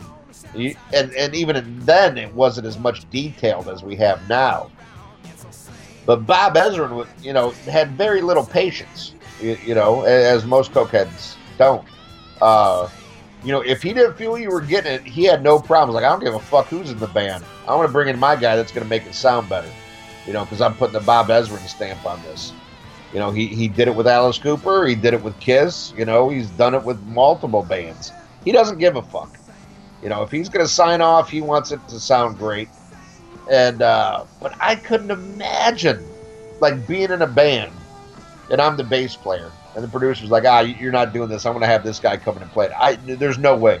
I would quit the fucking band before I would allow that to happen. If I'm in the band, I'm going to do it. If I can't do it, then there's a problem. You know, you know, I'm that's how I am. But you know, I, I, I almost did it with uh, our last album where uh, the producer insisted my dad sing that song. Yeah, well, he was right. Uh, Fuck but uh, love you too. Um, but uh, but anyway, you can't argue with the end results. I mean, who who knows? I, I would have loved to hear what Joe Perry came up with, uh, or, or Brad Whitford that he didn't think was uh, up to snuff. But the final result is fucking gold to my ears. It's it's Aerosmith through and through. Has everything I love about Aerosmith. A dirty, sexy groove to it. Uh, you, you know the double entendre lyrics. Uh, you, you know, and Steven Tyler, man, I mean, uh, and to me, an amazing lyricist. He is like a David Lee Roth or a Bon Scott. He is very much a shithouse poet, uh, and and underappreciated. Uh, you know, because I think he comes up with some great, great fucking lyrics. I mean, even though they're on simple subjects, but hey, I mean that's that's what you know. It's not like ACDC's talking about anything deep or, or, you know David Lee Roth for the most part, but it's the way they do it that's so clever and so like underappreciated. Because I, you know, I, I think there's a lot of people that try and fail, you know, but they make it seem so effortless. You don't appreciate the genius in it, and uh, you know, hats off to Roy Harper and Steven Tyler. You know, I love this fucking song. What do you think? yeah, I feel this song is where they found the pure Aerosmith sound. Yes, sir. Uh, the first album has hints with like Mama Kin and Moving Out, but this one is 100% Aerosmith. Tyler's voice sounds more comf- comfortable and confident on here than the first album. The lyrics are much better here, and this is where I feel Steven became Steven Tyler as we know him. You know, yeah, I agree. One of the best lyricists, and and you know where um, in the debut uh, on this song, uh, I feel the band is uh, tight and and there's just this groove to it, and the addition into instruments that you blow into that you know I hate work here. Uh, it adds that element of sleaze much better than what Motley did with Rattlesnake Shake. You know what I mean? Ugh, ugh, ugh. Yeah, thank you. Um, so uh, I love this song. shake, shake. I just can't shake your love. Yeah, right. Yeah, but Debbie Gibson. uh, It's like a Debbie Gibson song. Yeah. Fuck Doctor Feelgood, dude. What That shit's fuck? horrible. That's why I hate my our, our Facebook page. Just kidding. uh, but um, yeah, man, uh, and it's usually on the set list every time I see them, as it should be. Uh, it's a it's a staple Aerosmith song, and I fucking love it. So I'll go to the next one, which I Yes. first heard on live bootleg, and then I went back and I listened to this version, and boy, I don't know, man, maybe uh, this version's better, and I loved it. I loved it when I, it was my favorite song off live bootleg. I was like, oh my god, this song rules. I love it. But I think it's better here because um, that that didn't didn't didn't didn't you know the, the little piano thing. Oh yeah, love it. It's just so cool. It sounds so bad. It sounds so good on there. Uh, you know, and one of the coolest lyrics ever written about picking up a chick. You know, the boasting song of a guy who can make a girl as wet as that e- as that drink Ian's Oh. drinking there. Down to who knows who, Just just to to socialize. socialize. I'll never forget when they played this on the with Mirrors tour. I was like, yes, that was epic. Uh, Oh, just man. a great driving song, little elements to hena- uh, enhance this, uh, the song. You know that little piano. I love that shit. And uh, band driving along with the catchy riff and bottom end. This is definitely in my top 10 of best Aerosmith songs ever. And I love how it switches the tempo and finishes off at the end. I love the song. Very well structured and one of the greatest Aerosmith songs ever. I love Lord of the Thighs. What do you think? Oh, fucking A. Part, why, why? This is a prime reason why this is my favorite Aerosmith album. Uh, Joey Kramer said this is his favorite song to perform live. Uh, now, Joey Kramer and Steven Tyler both said that they are the subject of this song's title, but as since Steven Tyler wrote it, I would think it's probably about him in a way. But what what it's really about, Steven said it was very influenced around uh, the CD era uh, uh, area uh, which they were writing and recording this album, and all the crazy characters that are around there. And it's really about a pimp. Uh, you, you, know, it, it, it's sung from the uh, uh, you know the the point of view of a pimp. Ah, I didn't know that. Yes, and uh, and and uh, even in a review of the lyrics, you know, a guy's talking about how this this song is much darker. Uh, you know, if you really read the lyrics, which I didn't read the lyrics to this, I read the lyrics to another song that I didn't know. Because sometimes I'm weird with lyrics. You know, it's like sometimes, you know, it's like I couldn't sit there and recite you the lyrics, but if the song came on, I'm going to sing along. But who knows? I might get some words wrong and shit like that. But uh, yeah, this is about the, uh, you know, and there was a bunch of pimps and and whores and stuff around the area where they're writing this, and that's what inspired uh, Steven Tyler, and he, he, has the sole songwriting credit on this. But uh, it just oozes uh, sleaze and sex, and and just set what a template for uh, for '80s hard rock and cock rock. I, I, I mean, I mean, Aerosmith really. Uh, when you get into the sleaze rock era, I, I mean, you don't get that without Aerosmith. I think even more so than, than Kiss. I mean, Kiss has a great hard rock vibe, but when it comes to sleazy, uh, Aerosmith definitely out sleaze them, in my opinion. Wow. Well, I learned something every day, man. I always thought this was uh, a song about a guy picking up a chick, you know, like. Well, like, well, well, well, it is, but it, it, it's about yeah, the, a guy, a, a, pimp picking up yeah. a chick for for for business. But I always thought it was just a guy picking up a chick for, so he can fuck. Yeah, her. Yeah, but but but not only is he gonna fuck her, but he's gonna fucking make some money off her yeah, ass yeah. too. You know. I just love the line where uh, he goes, "Well, well, Lordy, Lord my God, God what, what, do, do we got here? Yeah, she's oh, flashing across the floor, makes it perfectly clear. Ah, oh, better than James Hill Hetfield, like clear. Uh, and uh, uh, should also be noted the lead guitar work on this is by Brad Whitford. Uh, yes. the most underrated member by far. and Aerosmith. technically the better guitar player in, yes, in Aerosmith. Yes. Well, just like I, I mean, to me, it, it's like, uh, you know, like Mick Taylor era Stones. Right. It's all about fucking Mick Taylor, but you're never, you know, the face of that band is fucking Mick. But again, what most people don't realize, Keith is the rhythm guitar player. Right. Mick, you know, every other guitar player is technically the lead guitar player. Brian Jones was the lead guitar player. Mick Taylor was the lead guitar player. Uh, fucking uh, Ron, Ron Wood, Wood, yeah, is the lead guitar player. Uh, uh, but uh, Brad and, and, Joe, there's a lot of songs where it goes back and forth, and, and Brad just definitely doesn't get enough credit. And what do you think of Spaced? Spaced. Oh my God. Uh, the epitome of an album track.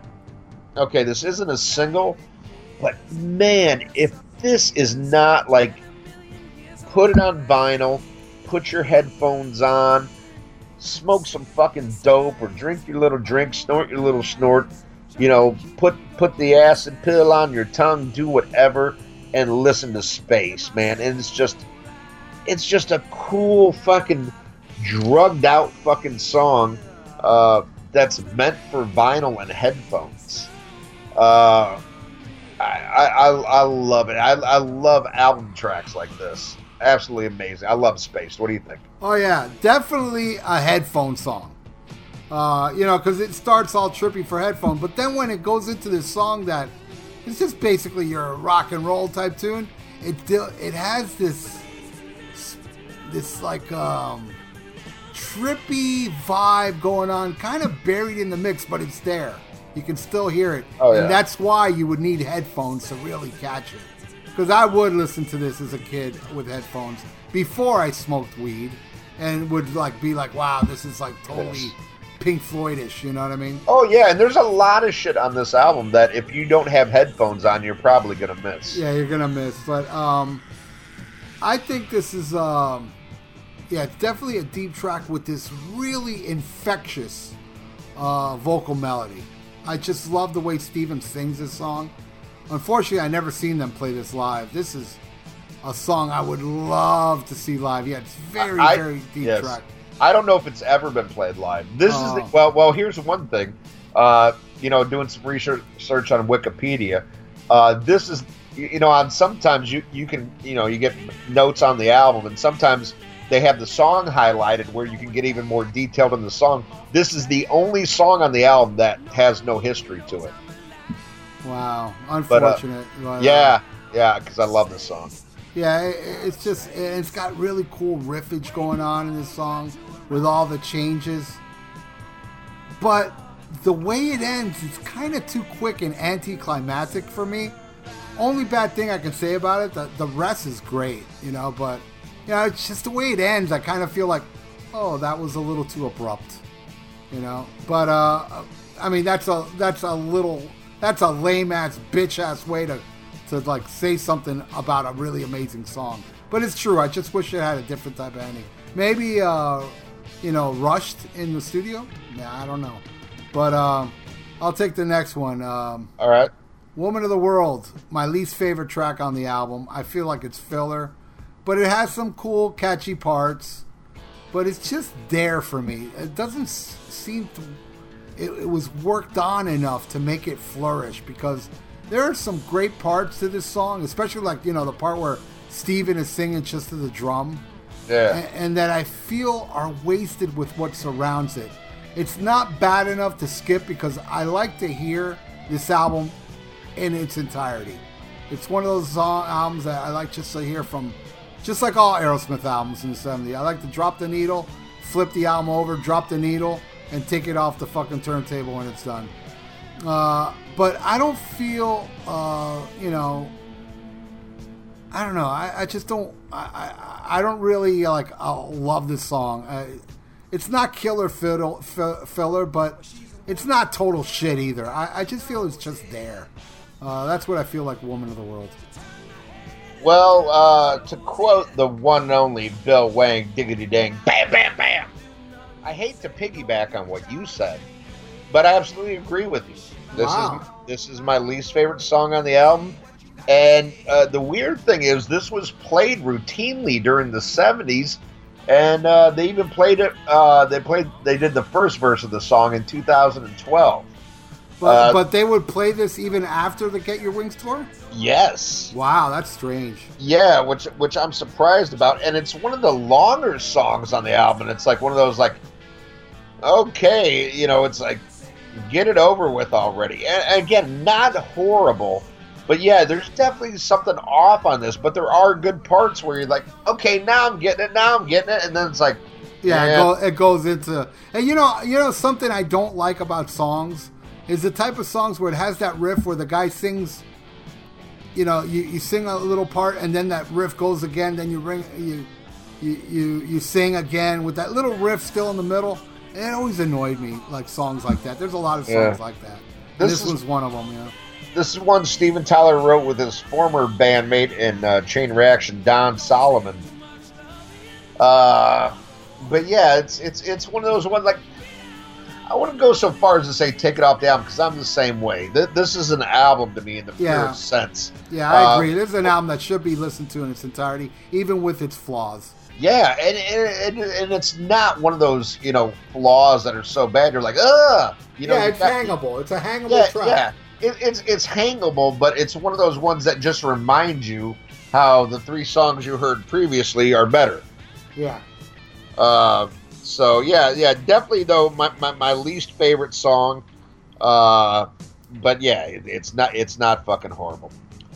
Well, let's flip this motherfucker over and uh, go to uh, SOS Too Bad. This is was the third, this was Ugh. uh Yeah, there's something. I got something to say about this song. Go ahead. okay.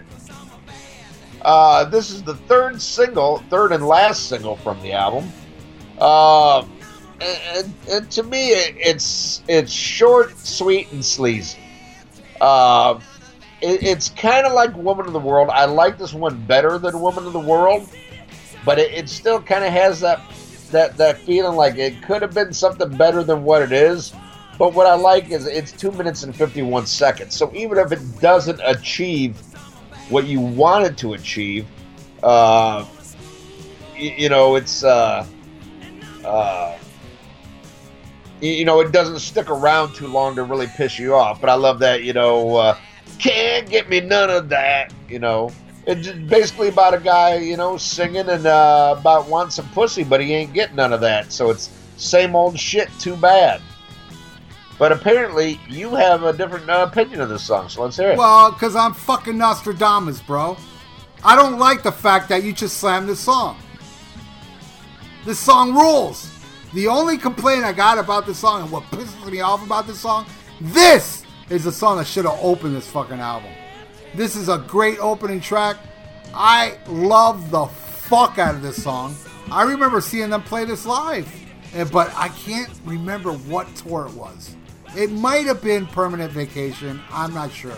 I'm pretty sure it was a Sportatorium show, so it was either Permanent Vacation or Done with Mirrors. I know they played this one. What a great show stopping tune. I feel this one should have opened the album. I, I, I know it opened some of their 70s shows because I got some bootlegs where they opened the show with this. Uh, this one reminds me of something that would have fit on the first album, but it's it's a smoking hard rock trap that should be a staple. Uh, just a great driven song with the hard rock injection. I love in my rock. I think it's a great fucking tune. Well, that's what I think. Anyway, so, so I'll go to the next one, which uh, again pisses me off just like SOS. A very strange place, placement for Train Kept Rollin'. This song should have been the last track on the album. It screams last track. It also screams these solos way too good for Joe Perry. Uh, for years, I would say to people, this is Joe Perry's greatest guitar solo. Only to find out later with Steve Hunter and Dick Wagner. Um, since this was the first version I've heard, I prefer it to the Yardbirds version. yes, I agree. Though the Yardbirds version is no slouch, I, there's something pretty dirty, sleazy, hard rock about the Yardbirds version. is kind of sporadic and shit. And this one is a little more honed in and a little more, I don't know, it, it just seems. And then again, you know, th- there may be a guy from the 60s going, get the fuck out of here. This shit's like fucking, you know, uh, the, the Armageddon song compared to, you know, the Yeah. Yardbirds version. Uh, but this was a radio staple down here too, but no more, and I think that's fucking lame. But uh, and yeah, it's not a song I'm sick of. I love it, and I think the great great part of the song is not only the guitar playing, but Joey Kramer. What a extremely underrated drummer that guy is. Yes. Holy fuck, and he's great on this song. I just love his playing on this song, and, and everybody, everybody in this song. Yeah, when people talk about Peter Criss, they should really talk that way about Joey Kramer, Yeah, exactly. in my opinion. Well, I no, no, but Peter Criss in the '70s, dude, he was insane. Listen to fucking uh, uh, Kiss Alive and Dress to Kill and watch the Winterland show. He was kind of Keith Moonish. I love Peter Criss back then. Yeah. Fuck you. Okay. What do you think of Train Rolling? Oh my god, this is one of the greatest fucking rock songs ever. Ever. But you know what you know what Aerosmith did to me? You know what Bob Ezrin did to me? They hoodwinked me. I was hoodwinked. Once again, I was much like you, Ralph. I thought, oh my god, this is fucking Whitford and Perry at their fucking finest. And when I found out that this wasn't them, I haven't been that crushed since I found out my favorite Ace Frehley solo wasn't Ace Frehley. You, you know, I'm like, oh my god, you just ruined my childhood. Like, oh, oh my god. And, and and the bitch of it is, is it's like, it's not that that those, uh, you know, players couldn't play that, but I guess what they were coming up with in the studio, they couldn't write it. You know, and and uh, you know, the, and, and it's sad, but oh my god, the guitar on this is so fucking good. And then when it stops and starts up, and With that drumming, man. oh my god, and when it kicks back into that, dun, dun, dun, dun, dun, dun, dun, dun, dun, dun, dun, oh, I'm like, oh my god. I mean, if that, I mean, that is just that is is fucking rock and roll. Fucking, you know, like w- w- when I think of rock and roll, I mean that is is just as like Chuck Berry and Little Richard and fucking Bill Haley and the Comets and, And Elvis, bro. And uh, Buddy Holly as it gets. You know, I'm like, yes, it's so simplistic, but it's so like, fuck, everybody fucking dance. you know what I mean? It's so like bang your head and like, oh my god, when that kicks in. Oh god, it's so fucking good. And it's so, fuck- fucking good uh, because we got to hand it to Bob Ezrin for bringing those guitar players in. I'm not sure if Br- Brad Whitford was as badass. Uh, well, no, Lord of the Thighs. Yeah, he was bad. He probably could have pulled it off. Well, well uh, again, the the only fair way to judge is if by by you know any way they'd put out a box set where we could hear what they originally came up with. oh, you think it was recorded with those two first? Oh, I know it was. Well, I, I, but I'm, and, and, and by I say I know it was is they had to do something in order for Bob Ezrin to say no, you're not cutting. So By the way, a shout out to Pandora's Box. Great box set. oh, I love Pandora's Box. I got that. Love it. I love it. Uh, but uh, yeah, shit, I never would have known of Whitford uh, St. Holmes without that. Oh, exactly. It had Sharpshooter on there, right? Yeah, yeah, Sharpshooter. That's it. And for years, I was looking for that album because of Sharpshooter, because that was one of my favorite songs on the box set. Uh, but anyway, I mean, to me, that's the only fair way to judge. But then again, you know, it's it's one of those things that probably no matter what they did, we've lived with this for for fucking you know decades. So of course, this is going to be what we love. We you know we love the most. But I I would have loved to hear what they did, and I would like to judge it for myself. Like, is it that bad? Like when they did the uh, the Destroyer, and they put out Ace Frehley's you know original song. Oh, yeah, which was great. Yeah, and I loved it. I was like, "What's wrong with that?" You know, to my ear. I know, right? I liked and- it more than the Dick Wagner version. And Sweet Pain is a song I've always loved. Yeah, and it's one of those like, well, I'm like, well, what's wrong with what Ace did? Because I think that's really fucking cool. You know? Yeah. Oh. I- and I total mean- I mean- ace, too. Yeah, and, and, and, it's and it's a different scenario than you know the Alive Two studio songs because that's you know Ace just didn't even give a fuck enough to show up. So you know there was no like, uh, you know Ace did a solo to fucking Larger Than Life that no you know wasn't good enough. He just didn't give a fuck. Yeah, unfortunately, they didn't get a cool person to go in there and pretend to be Ace Frehley. Oh, I know. Fuck Bob Kulick, and, and, and I, I hate to say it because I mean the, the guy's got t- it's his personality that fucking Yeah. rubs me the wrong way. And just that you know the way he's constantly got to put down Ace because because well because Ace stole your job, motherfucker. Because you know you're not as cool as fucking Ace. I'm sorry. See, the thing is that I am like the real perfect side of Jimmy Page, where Ace Frehley is the sloppy part of Jimmy Page. What a douche. yeah. Fuck And, him. and, and, and, and, you know where it's like Ace has hair and women want to fuck him, and I'm a ball headed fuck. Yeah, thank God fucking his hair receded early, or else it'd be a whole different story. Right. You know, we, we, we'd be like, okay, Paul Stanley, you are no longer King Douche of Kiss. Right. But uh, but to, to get back to this song, it, it it's so amazing. And think about it. I'm sorry, we got to get back to Bob Kulick. okay. And think about it. That guy probably would have never left Kiss. Think about it. He wasn't like a partier. Oh hell no. He would have been there the whole fucking time. Ew. All right. Hell and remember, imagine the Bob Kulick solo album in '78. Ooh. oh god. You know, uh, you know, he would have redone Paul's song and called "I Know You Want to Know Me."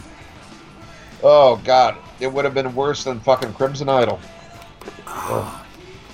But uh, but this song, I mean, from the, the first time I heard it, uh, I was like, oh my God, this is rock and roll personified. I mean, it doesn't get any fucking better than this, and that's why I was so blown away. You know, when I went to my show and I saw the reaction for this show, and I was like, I mean, for this song, and I was like, what's wrong with you people?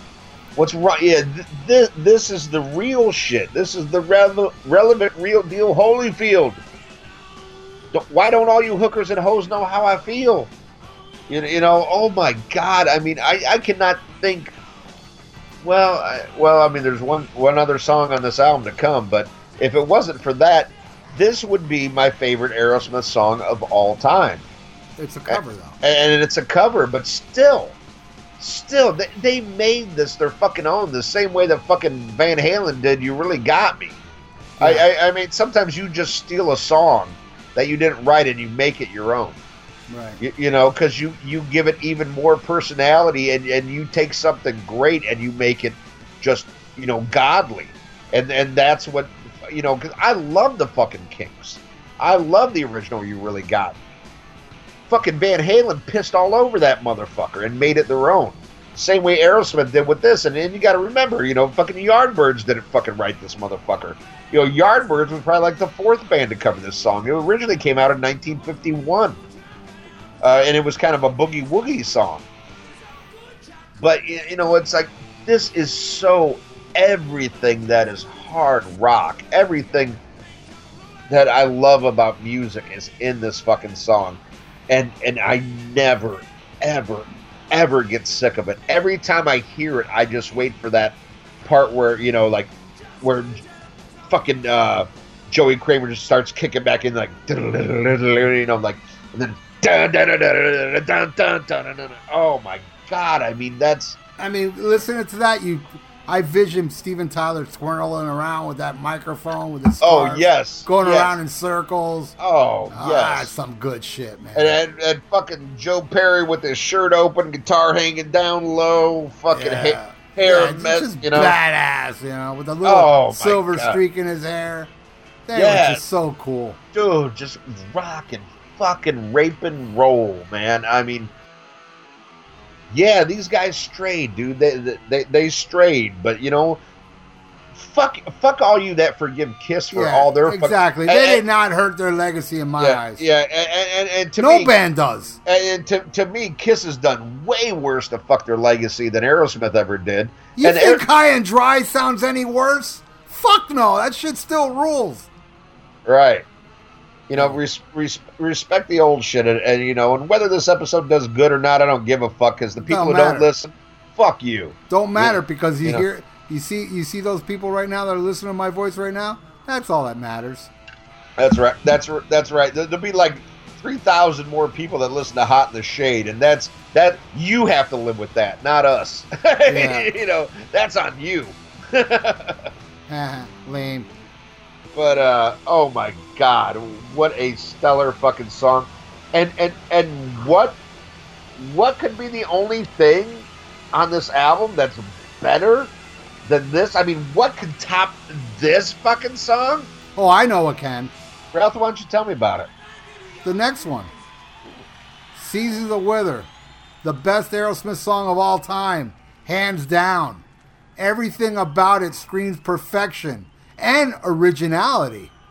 Never heard an Aerosmith song like this before or after. Even, not even a lame attempt to re- reinvent this song. Because how could they? It's impossible. They hit every fucking mark possible on this song. The melody, vocals, guitars, bass, and some cool drumming to the to complement this song. No showing off here at all. That ooh, woe is me. I feel bad. Fuck, man, what an amazing song. If you ever have a hard time coming to porn, put this song on and you will explode Peter North style. Nothing Aerosmith has done this cool. Oh, believe me, they've done some cool shit.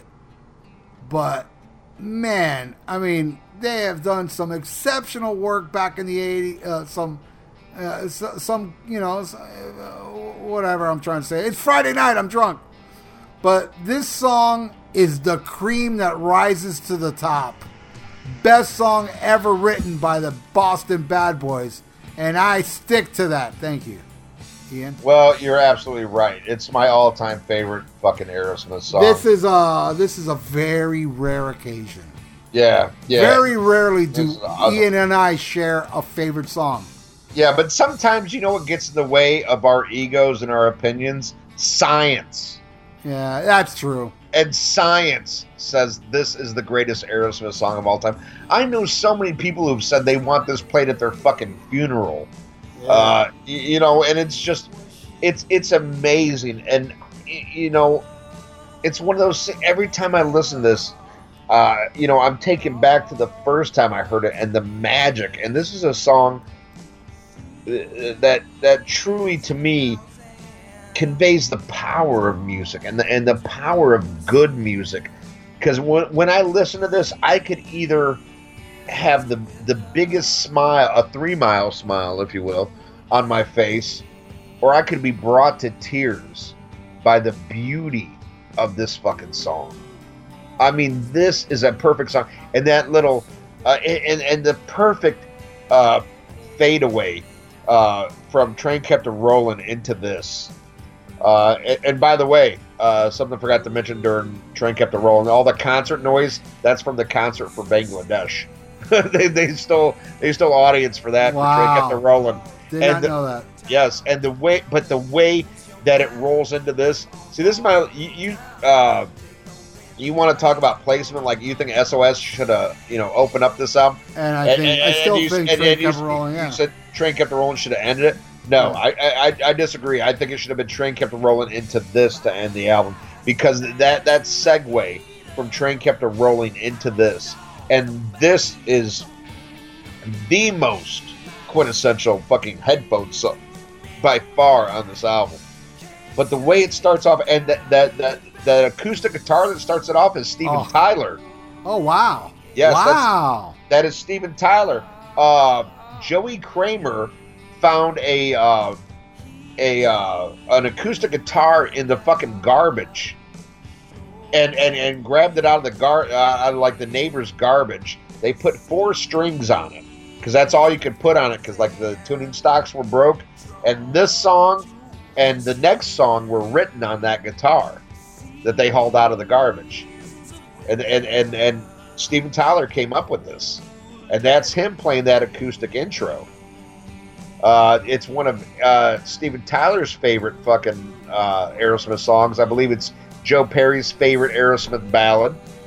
I mean, it's just so amazing. And what I really love and and just oh my god to me makes the fucking song right before it goes into the second chorus there's this in the background.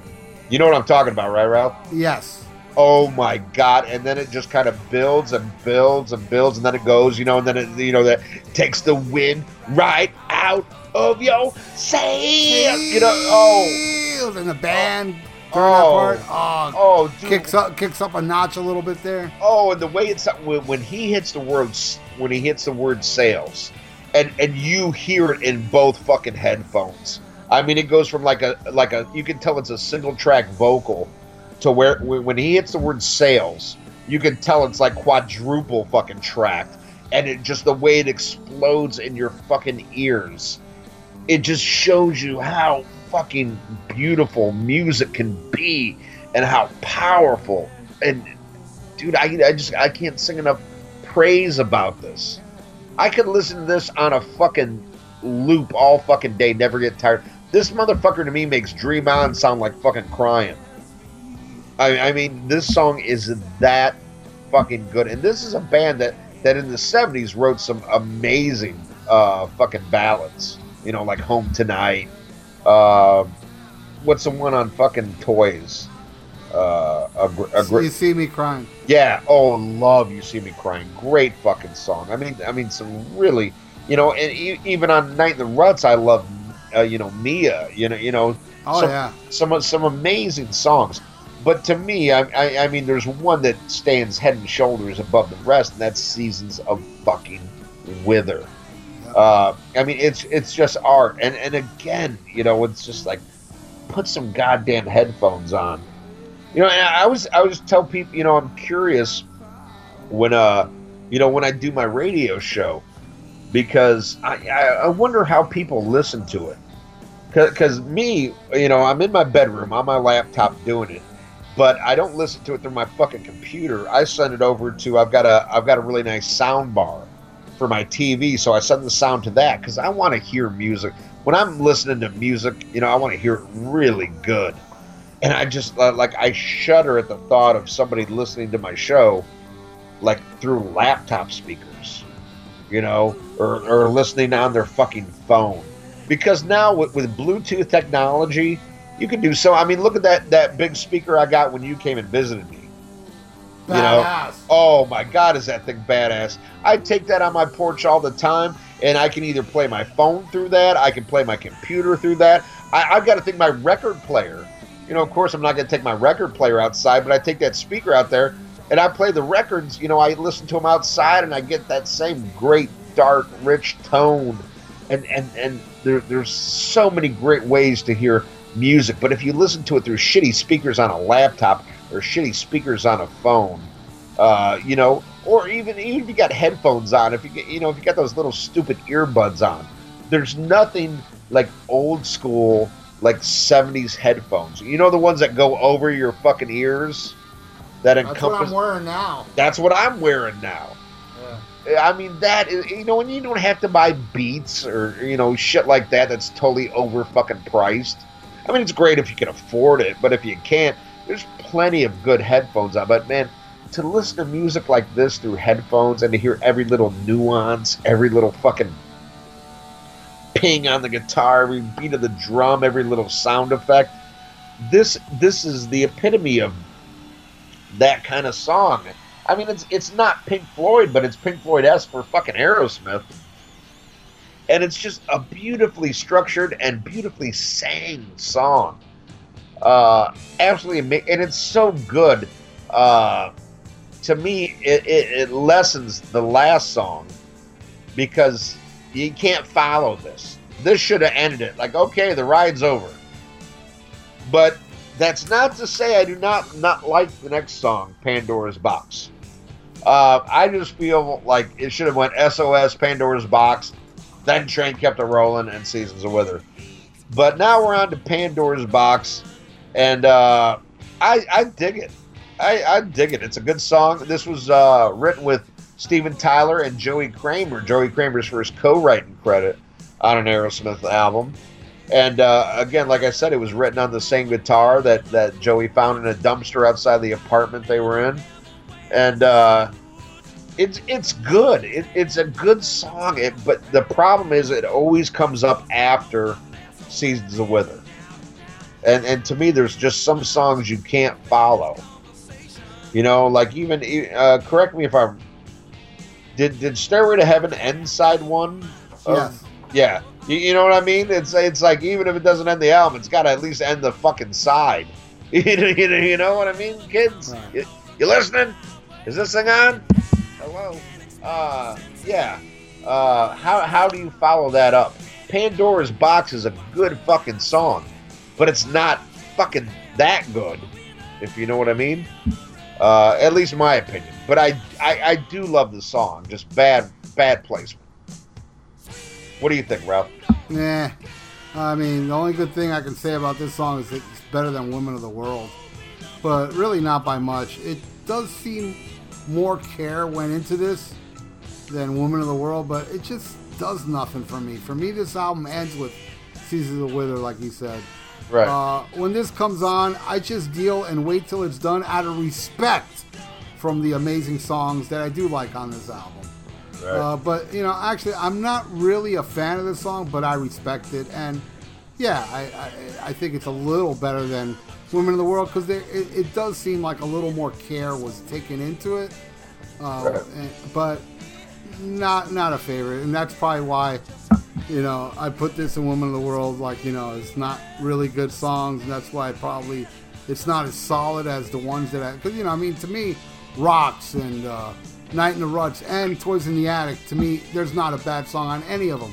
But as much as I don't uh, suffer burnout factor, I gotta admit, man, Walk This Way and Sweet Emotions, I'm pretty burnt out on.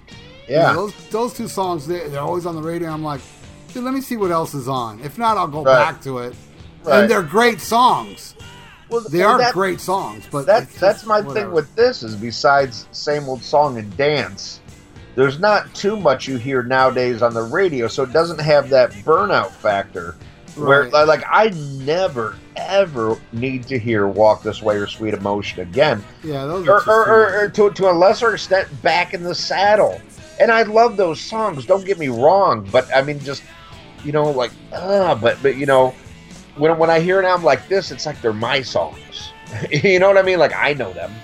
you know, asshole. shit, even to a lesser extent, fucking Night in the Ruts. You know, I mean, that album, no, nobody knows anything off it. I know, and I love Night. I love Night in the Ruts way more. Like uh, we both agree, our least favorite is Draw the Line. Yeah. Even There's even, act, there, but there's actual songs on on Draw a Line that I'm like, oh, this is really bad. You know, right, but I've seen some people on the page say that's one of their favorite ones out of the '70s. It blows my mind. but it does have Kings and Queens, Oh, King of Sight for Queens. Sore Eyes. I want to know why I love the title track. There's some great shit on. You know, I'm not going to Oh, slam the album. Yeah, it's not a horrible album, but just compared to the other. it just has some really bad songs in there. You know, yeah, the and- one that Joe Perry sings. What is that? Bright Night Friday, I think. Yeah, Oh, yeah, that's bad. terrible. Yeah. Really bad. Yeah, but it, it's one of those things like you can blame it on the drugs, but fuck, they were on just as many drugs on the other albums, and uh, like even look at the one Night in the Ruts is like miles above Draw the Line. In And, that- and they were so fucked up that Joe Perry left the band during it. right? Shit, I would almost take fucking Rock in a Hard Place over Draw the Line. Um, Almost. Almost, yeah, I agree. Uh, they're about what and what. Yeah, they're both great, but they both have clunkers on it. Right, right. But uh, shit. Uh, oh my god. Uh, fucking uh, rocking the hard place probably has my my third favorite Aerosmith ballad. Cry Me a River. Oh my that song God. is just oh so my mind-blowingly good. oh my god oh man the I- way Steven delivers that song is heart-wrenching. oh oh oh yeah oh I went I went through a breakup where I listened to that one a lot. Sure, Oh, it's not as good as Justin Timberlake, but it's great. yes. Oh my god, their their cover of "Cry Me a River" is Yeah, dude. Yeah. fine. That's Favorite song that- off that album, mine. Oh yeah, that oh definitely my favorite too. I would love to, and, and hey, I love jail uh, jailbait and fucking lightning Lightning strikes. Strikes. Yeah. Uh, you know, but oh, I, I I would love to go to an Aerosmith concert and see them play play that. That yeah, I that never would- seen him play it. oh, yeah. I seen them play Jailbait, and uh, I saw that tour. But Yeah. the problem was that they opened for Journey. I mean, they did a yeah, I don't know. I guess an Yes, over an hour set. yeah, so, but, so you get like a greatest hit set. yeah, but I remember Jailbait was played that night, and Jig is Up, and uh, Lightning Strikes, and I believe the title track. Yeah, Great songs. Yeah, they're all great songs. Yeah. All right, so there you go. Got any backstory on this great album? Uh, yeah. Uh, did nothing when it came out. Uh, three singles were released. Uh, the three singles were Same Old Song and Dance, uh, SOS, and Train Kept a Rolling. None of them charted. But nowadays, people sobered up, and it has since gone triple platinum. Uh, was their first recording with Jack Douglas, who would go on to produce their next four albums uh, you know, the classic Aerosmith albums. And uh, it's just one of those I, I think doesn't get uh, enough credit. It's everybody's always toys or, or fucking rocks. And and I, I, I totally agree with the praise those albums get, and they should get those. But uh, I'm also, you know, this is my favorite, but I'm also a huge fan of the first album. I love the first album for what it is. Oh yeah, it's different, but it's Yeah, awesome. yeah, yeah. It, to, to me, they, they didn't find their sound. That was one of those. It showed their influences, but this is where they found their sound. Yeah. Uh, but uh, like I said, this is this is my go-to if I'm going to listen to Aerosmith, and uh, I I hope we make people with any review either revisit it and, and, and fall in love with it all over again or fall in love with it for the first time. Uh, you know, and, and it, like I said, it's easy to pick on Aerosmith because of what they became and what happened to them, but uh, you know, it, it's it's the same thing with fucking Kiss. People, Kiss put out some fucking tripe shit, but it doesn't take away from the magic uh, that that the '70s era Kiss did for you. You know, well, that's the shit, man. It's just like Aerosmith. Uh, 70s Kiss, 70s Aerosmith is fucking great, man. With a couple clunkers, but for the most part, it's fucking amazing music. Music, yep. amazing rock, hard rock and roll. Yes, sir. So, uh, do you have a uh, a fan of the week? I mean, I'm sorry. Do you have a pick of the week? I sure do, and uh, I just got this in the mail, and it is amazing. If you're a fan of the Police, you need to pick up the Blu-ray. Can't stop. Can't stand losing you. Oh, uh, great movie. You saw it, huh? Oh yes. I yeah, it. it's surviving the police. It's uh, told by. It's narrated by Andy Summers, and it's supposed to be an Andy Summers thing. Like you know, because it does have the history of Andy Summers. He was in the new the new animals and all this shit. But when he gets into the police, it's a goddamn police documentary. You know, this ain't this shit ain't no Andy Summers. Just Andy Summers talking about the police. Very well done, very well detailed, amazing footage of the early years all the way up to Synchronicity and the reunion. And uh, and nothing is left out. There's a lot of dirt in it. Um, you know, there's a lot of you know the problems with Sting uh, were were just mentioned here, and it's no fluff piece. And uh, I absolutely enjoyed kicking back watching this, and I want to thank uh, somebody for getting me this. Um, and uh, that's my pick of the week. I love this Blu-ray a lot. I can't wait to watch it again. It's one of those that I want to watch again. Uh, but every time I watch something, I always give it like a few months, you know. But it's great. That's my pick of the week. Can't stand losing you. Surviving the Police Blu-ray, and I believe it's also available on DVD for you right. cheap fucks. Nice. All right. Well, my pick of the week is uh, an amazing box set, and oh my god, I can't wait. I already have like a an MP3 copy that uh, the amazing uh, Mr. X got me, but I'm getting my well, I guess you could call it physical copy, but it's a box set by Frank Zappa and it's Halloween 77. He did four nights at the Palladium in New York uh, during the week of Halloween 1977. The first two nights, he did two shows each night. And then uh, on Halloween Eve, he did one, and, and then he did a, a, a full show on Halloween. You can get this box set. It comes with a full blown 70s era Halloween costume of Frank Zappa. And nice. you know what I'm talking about with that, where it's the mask with the rubber band on the back and, right. and like the plastic poncho you put over it. Yeah. It, it, is that a real poncho or is that a Sears poncho? Uh, Zappa fans will get that. Um, but it's amazing. You get the box set. It's it's all six concerts on a uh, on a USB that you can either plug into your computer or you can plug it into your Blu-ray player. So, like, if you have a a better sound system, uh, you know, like your computer hooked up to a better sound system, or like you know, you got like a huge theater set up in your living room, you can plug it into your Blu-ray player. Uh, I've listened to it; it's absolutely amazing, and uh, you know, it's weird for for a box set of six shows that were back to back. Uh, the set list is almost identical but there's just different nuances and different stuff that makes it worth the fucking money. Uh, I, no artist, I, th- I, I think at all, has had a bigger impact uh, on my musical taste uh, than Frank Zappa because it it expanded me to musicianship. Uh, I, I, I love metal. I love pop. I, I, I, love all this shit. But when I fully got into Zappa, that's when I, I started paying attention to bass players, to drummers, you, know, to to more musicality. Uh, I, I love his humor. I love his social commentary. Uh, to me, he is like the Bach, or you know, the Igor Stravinsky, uh, you know, the Wagner. He, he to a modern day composer.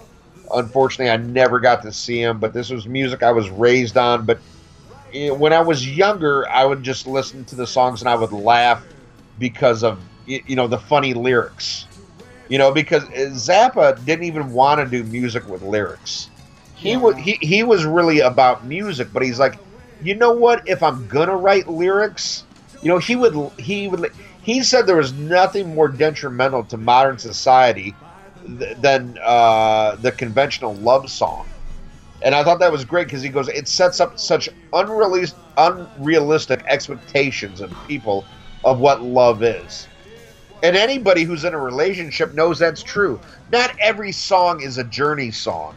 Not every love is perfect. You know, life just fucking happens and shit happens. But he's like, so you know what? He, he goes, there's just something about people who want to hear a voice attached to music.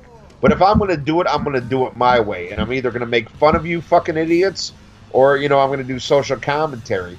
And I think he did both excellent, but his music far surpassed all of that. And, uh, and, and, and really, I mean, just to me, he is the great, he's my favorite guitar player of all time. I mean, I mean, my favorite metal guitar player of all time, of course, is Tony Iommi. Uh, probably my top three are, you know, Frank Zappa, Tony Iommi, and Eddie Van Halen uh, are my favorite guitar players of all time. And that's no disrespect to all the other greats, just happen to be my favorites. Uh, but I'm, I'm very excited that I've turned other people on to Frank's music uh, because he's no he's no longer with us, and it was always like a cult uh, thing, a cult following. There's not a lot of people who could get into it, and and to know that I could do that, that's why it's so important on my radio show. Like every week, you know, I, I, I do a segment that's you know bookend by Frank Zappa because I want this music to live on.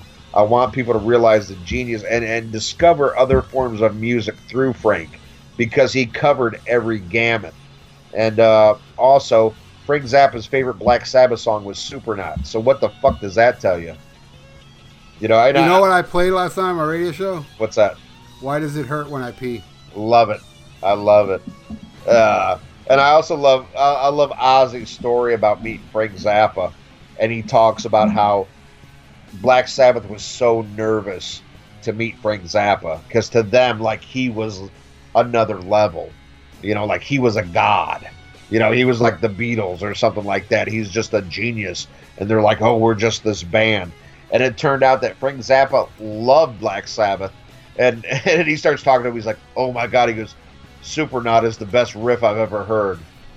And they're they were blown away, you know, because you know they they looked at him with the same reverence that I look at Frank Zappa, but uh, you know he even knew when it's a great riff, it's a great fucking riff, and it don't get much better than Supernaut. Am I right?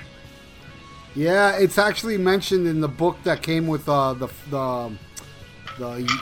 Oh man, I can't remember it, but I bought a box set from Black Sabbath um, called the War Years or something like that, uh, which you can't purchase in the United States, and now it's going over. It's amazing. It's over a thousand dollars now to buy it.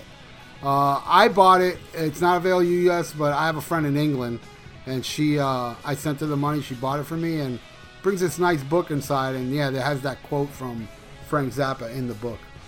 Yeah. So so there you go. So uh, Frank Zappa, Halloween '77. That is my pick of the week. All right. Well, now it's time to go to fan of the week, and fan of the week this week is Ben, and I hope I'm pronouncing this right. Ben Burham. Ben Burham. Uh, he, he he's newer, at least to me, on the Facebook page, but I see him contributing a lot and posting. And uh, he had a post that made me chuckle uh, yesterday. He said, "Love this tune. Peter's album has really grown on me." And he posted, uh, "You matter to me." That is funny. Yeah, I, I know because you hate it, and that's that. And I even put on that. I go, that's the only song I like on that fucking album. But I see Ben posting a lot and participating. That's what we always ask of a fan of the week when you when you join the page. You know that's that's why I put up the thing about the questions. You know, because I want you to work to join this page, not because I'm you know l- like an elitist asshole. you know, which I am. But you know, it's it, it's like don't join the page just to join. Join it to become part of the fucking insanity uh, that is the page, man. Because you guys make this page so fucking crazy, and I love the post. I love the way everybody interacts, and uh, and it is. It's an it's an extension of the show, and it's something I look forward to. I contribute Monday through Friday. You know, Ralph, you're on there all the time and uh, it's a great way to communicate to us to tell us what you love about the show or maybe what you don't like or you know just to talk things hard rock and, and metal or even any type of music i, I saw a guy wrote today uh, you know he's like hey what do you guys think of Bryan Adams you know and he was talking about how Bryan Adams wrote on you know uh, creatures of the night and stuff and uh, you know you can talk about whatever you want except for sammy you say something positive about sammy you're fucking gone yeah, as it should be. As it should be. But uh, Brian Burnham, thank you very much. You are a fan of the week. Please spread the word and uh, keep coming back. All right, Brian. Uh, Ben. Oh, Ben. Ben. You just said Brian. oh, did I? You well, fucked me up. I've been drinking. Right. All right. Well, let's get to the plugs. Ear Peeler the podcasting and interview news site. To keep up with your favorite bands or artists and the podcasts or interviews where they appear, go to earpeeler.com to find out what we're all about. You haven't listened to Mars Attacks podcast? What are you waiting for, man? Host Victor Emroyes brings you all types of hard rock and metal based podcasts. You'll find everything from music based episodes, interviews, to series such as Ultra Sexy Classic Album Series where some of your favorite musicians, producers, journalists, and show hosts comments on the albums that push the evolutionary chains of hard rock and metal. Get with it and go to MarsAttacksRadio.com to find out more. Listen to The Rock Show with Gully and Joe. Go to all the W's, Gully, G-U-L-L-Y-A-N-D-J-O-A dot UK, 8 p.m. UK time, 3 p.m. Eastern. The Rock Show with Gully and Joe. Listen to it, don't be a cunt. Hey, rock music fans! This is Terrence Reardon of the Terrence Reardon and Friends Audiovisual Podcast. Join yours truly as I look every week at a different classic rock or metal album that had a major impact on my life, and I'm usually joined by a friend or two or ten, and we talk about nothing but great classic rock and metal. And there's no country or Sammy Hagar or rap on the fucking show. That shit is frowned upon with yours truly. So if you want a great classic rock audiovisual podcast, tune on in to the Terrence Reardon and Friends audiovisual podcast. New episodes every Monday, exclusively on YouTube.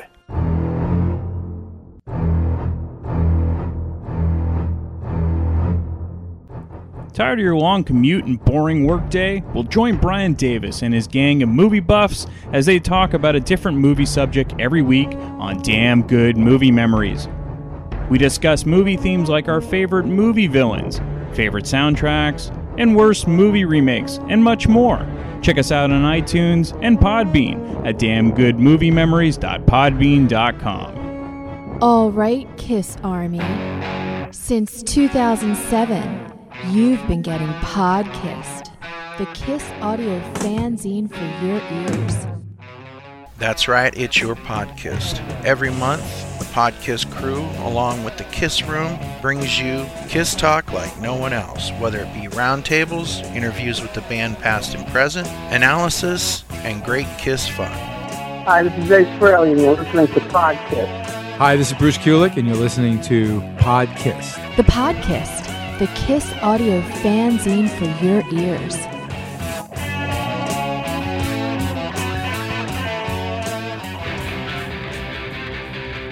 All right, this is the Ayatollah of Alcoholic, Ian Wadley, and I want you to listen to my brand new radio show, Wadzilla World, where I cover every era of fucking music that I like.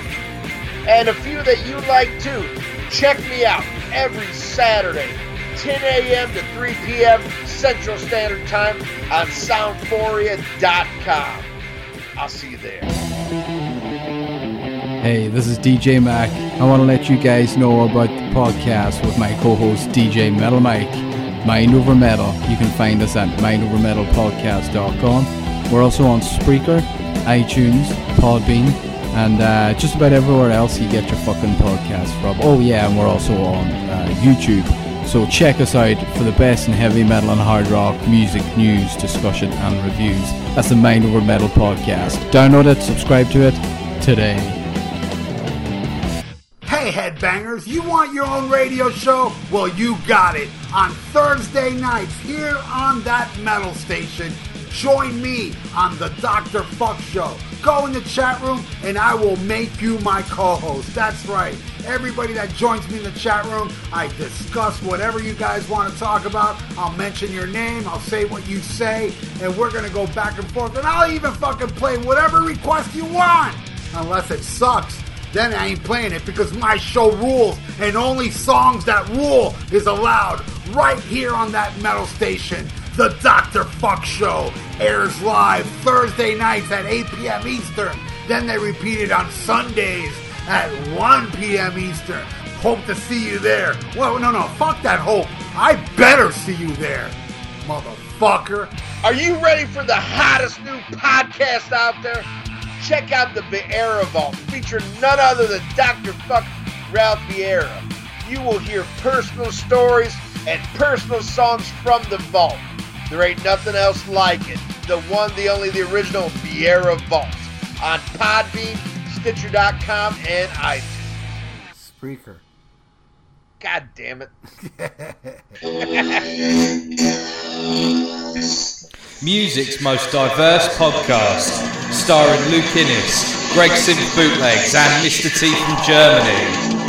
New episodes released every Saturday on Podbean, Podcast Addict, and iTunes. The True Alternative Podcast. All right. Well, if you enjoyed this show, and god damn it, you better have, because it's a pretty good fucking show. Come back next week when it's either one episode we got done or it's another one we're going to do in a couple days from now. But either way, it is thoroughly going to entertain. Exactly. Unless I have another meltdown. Then you're going to have to wait again. Ah, fuck. Don't worry. Well, I got laid this week. Oh, well, then definitely come back next Sunday to the Rock and Metal Combat Podcast. She licked my ass. Ooh.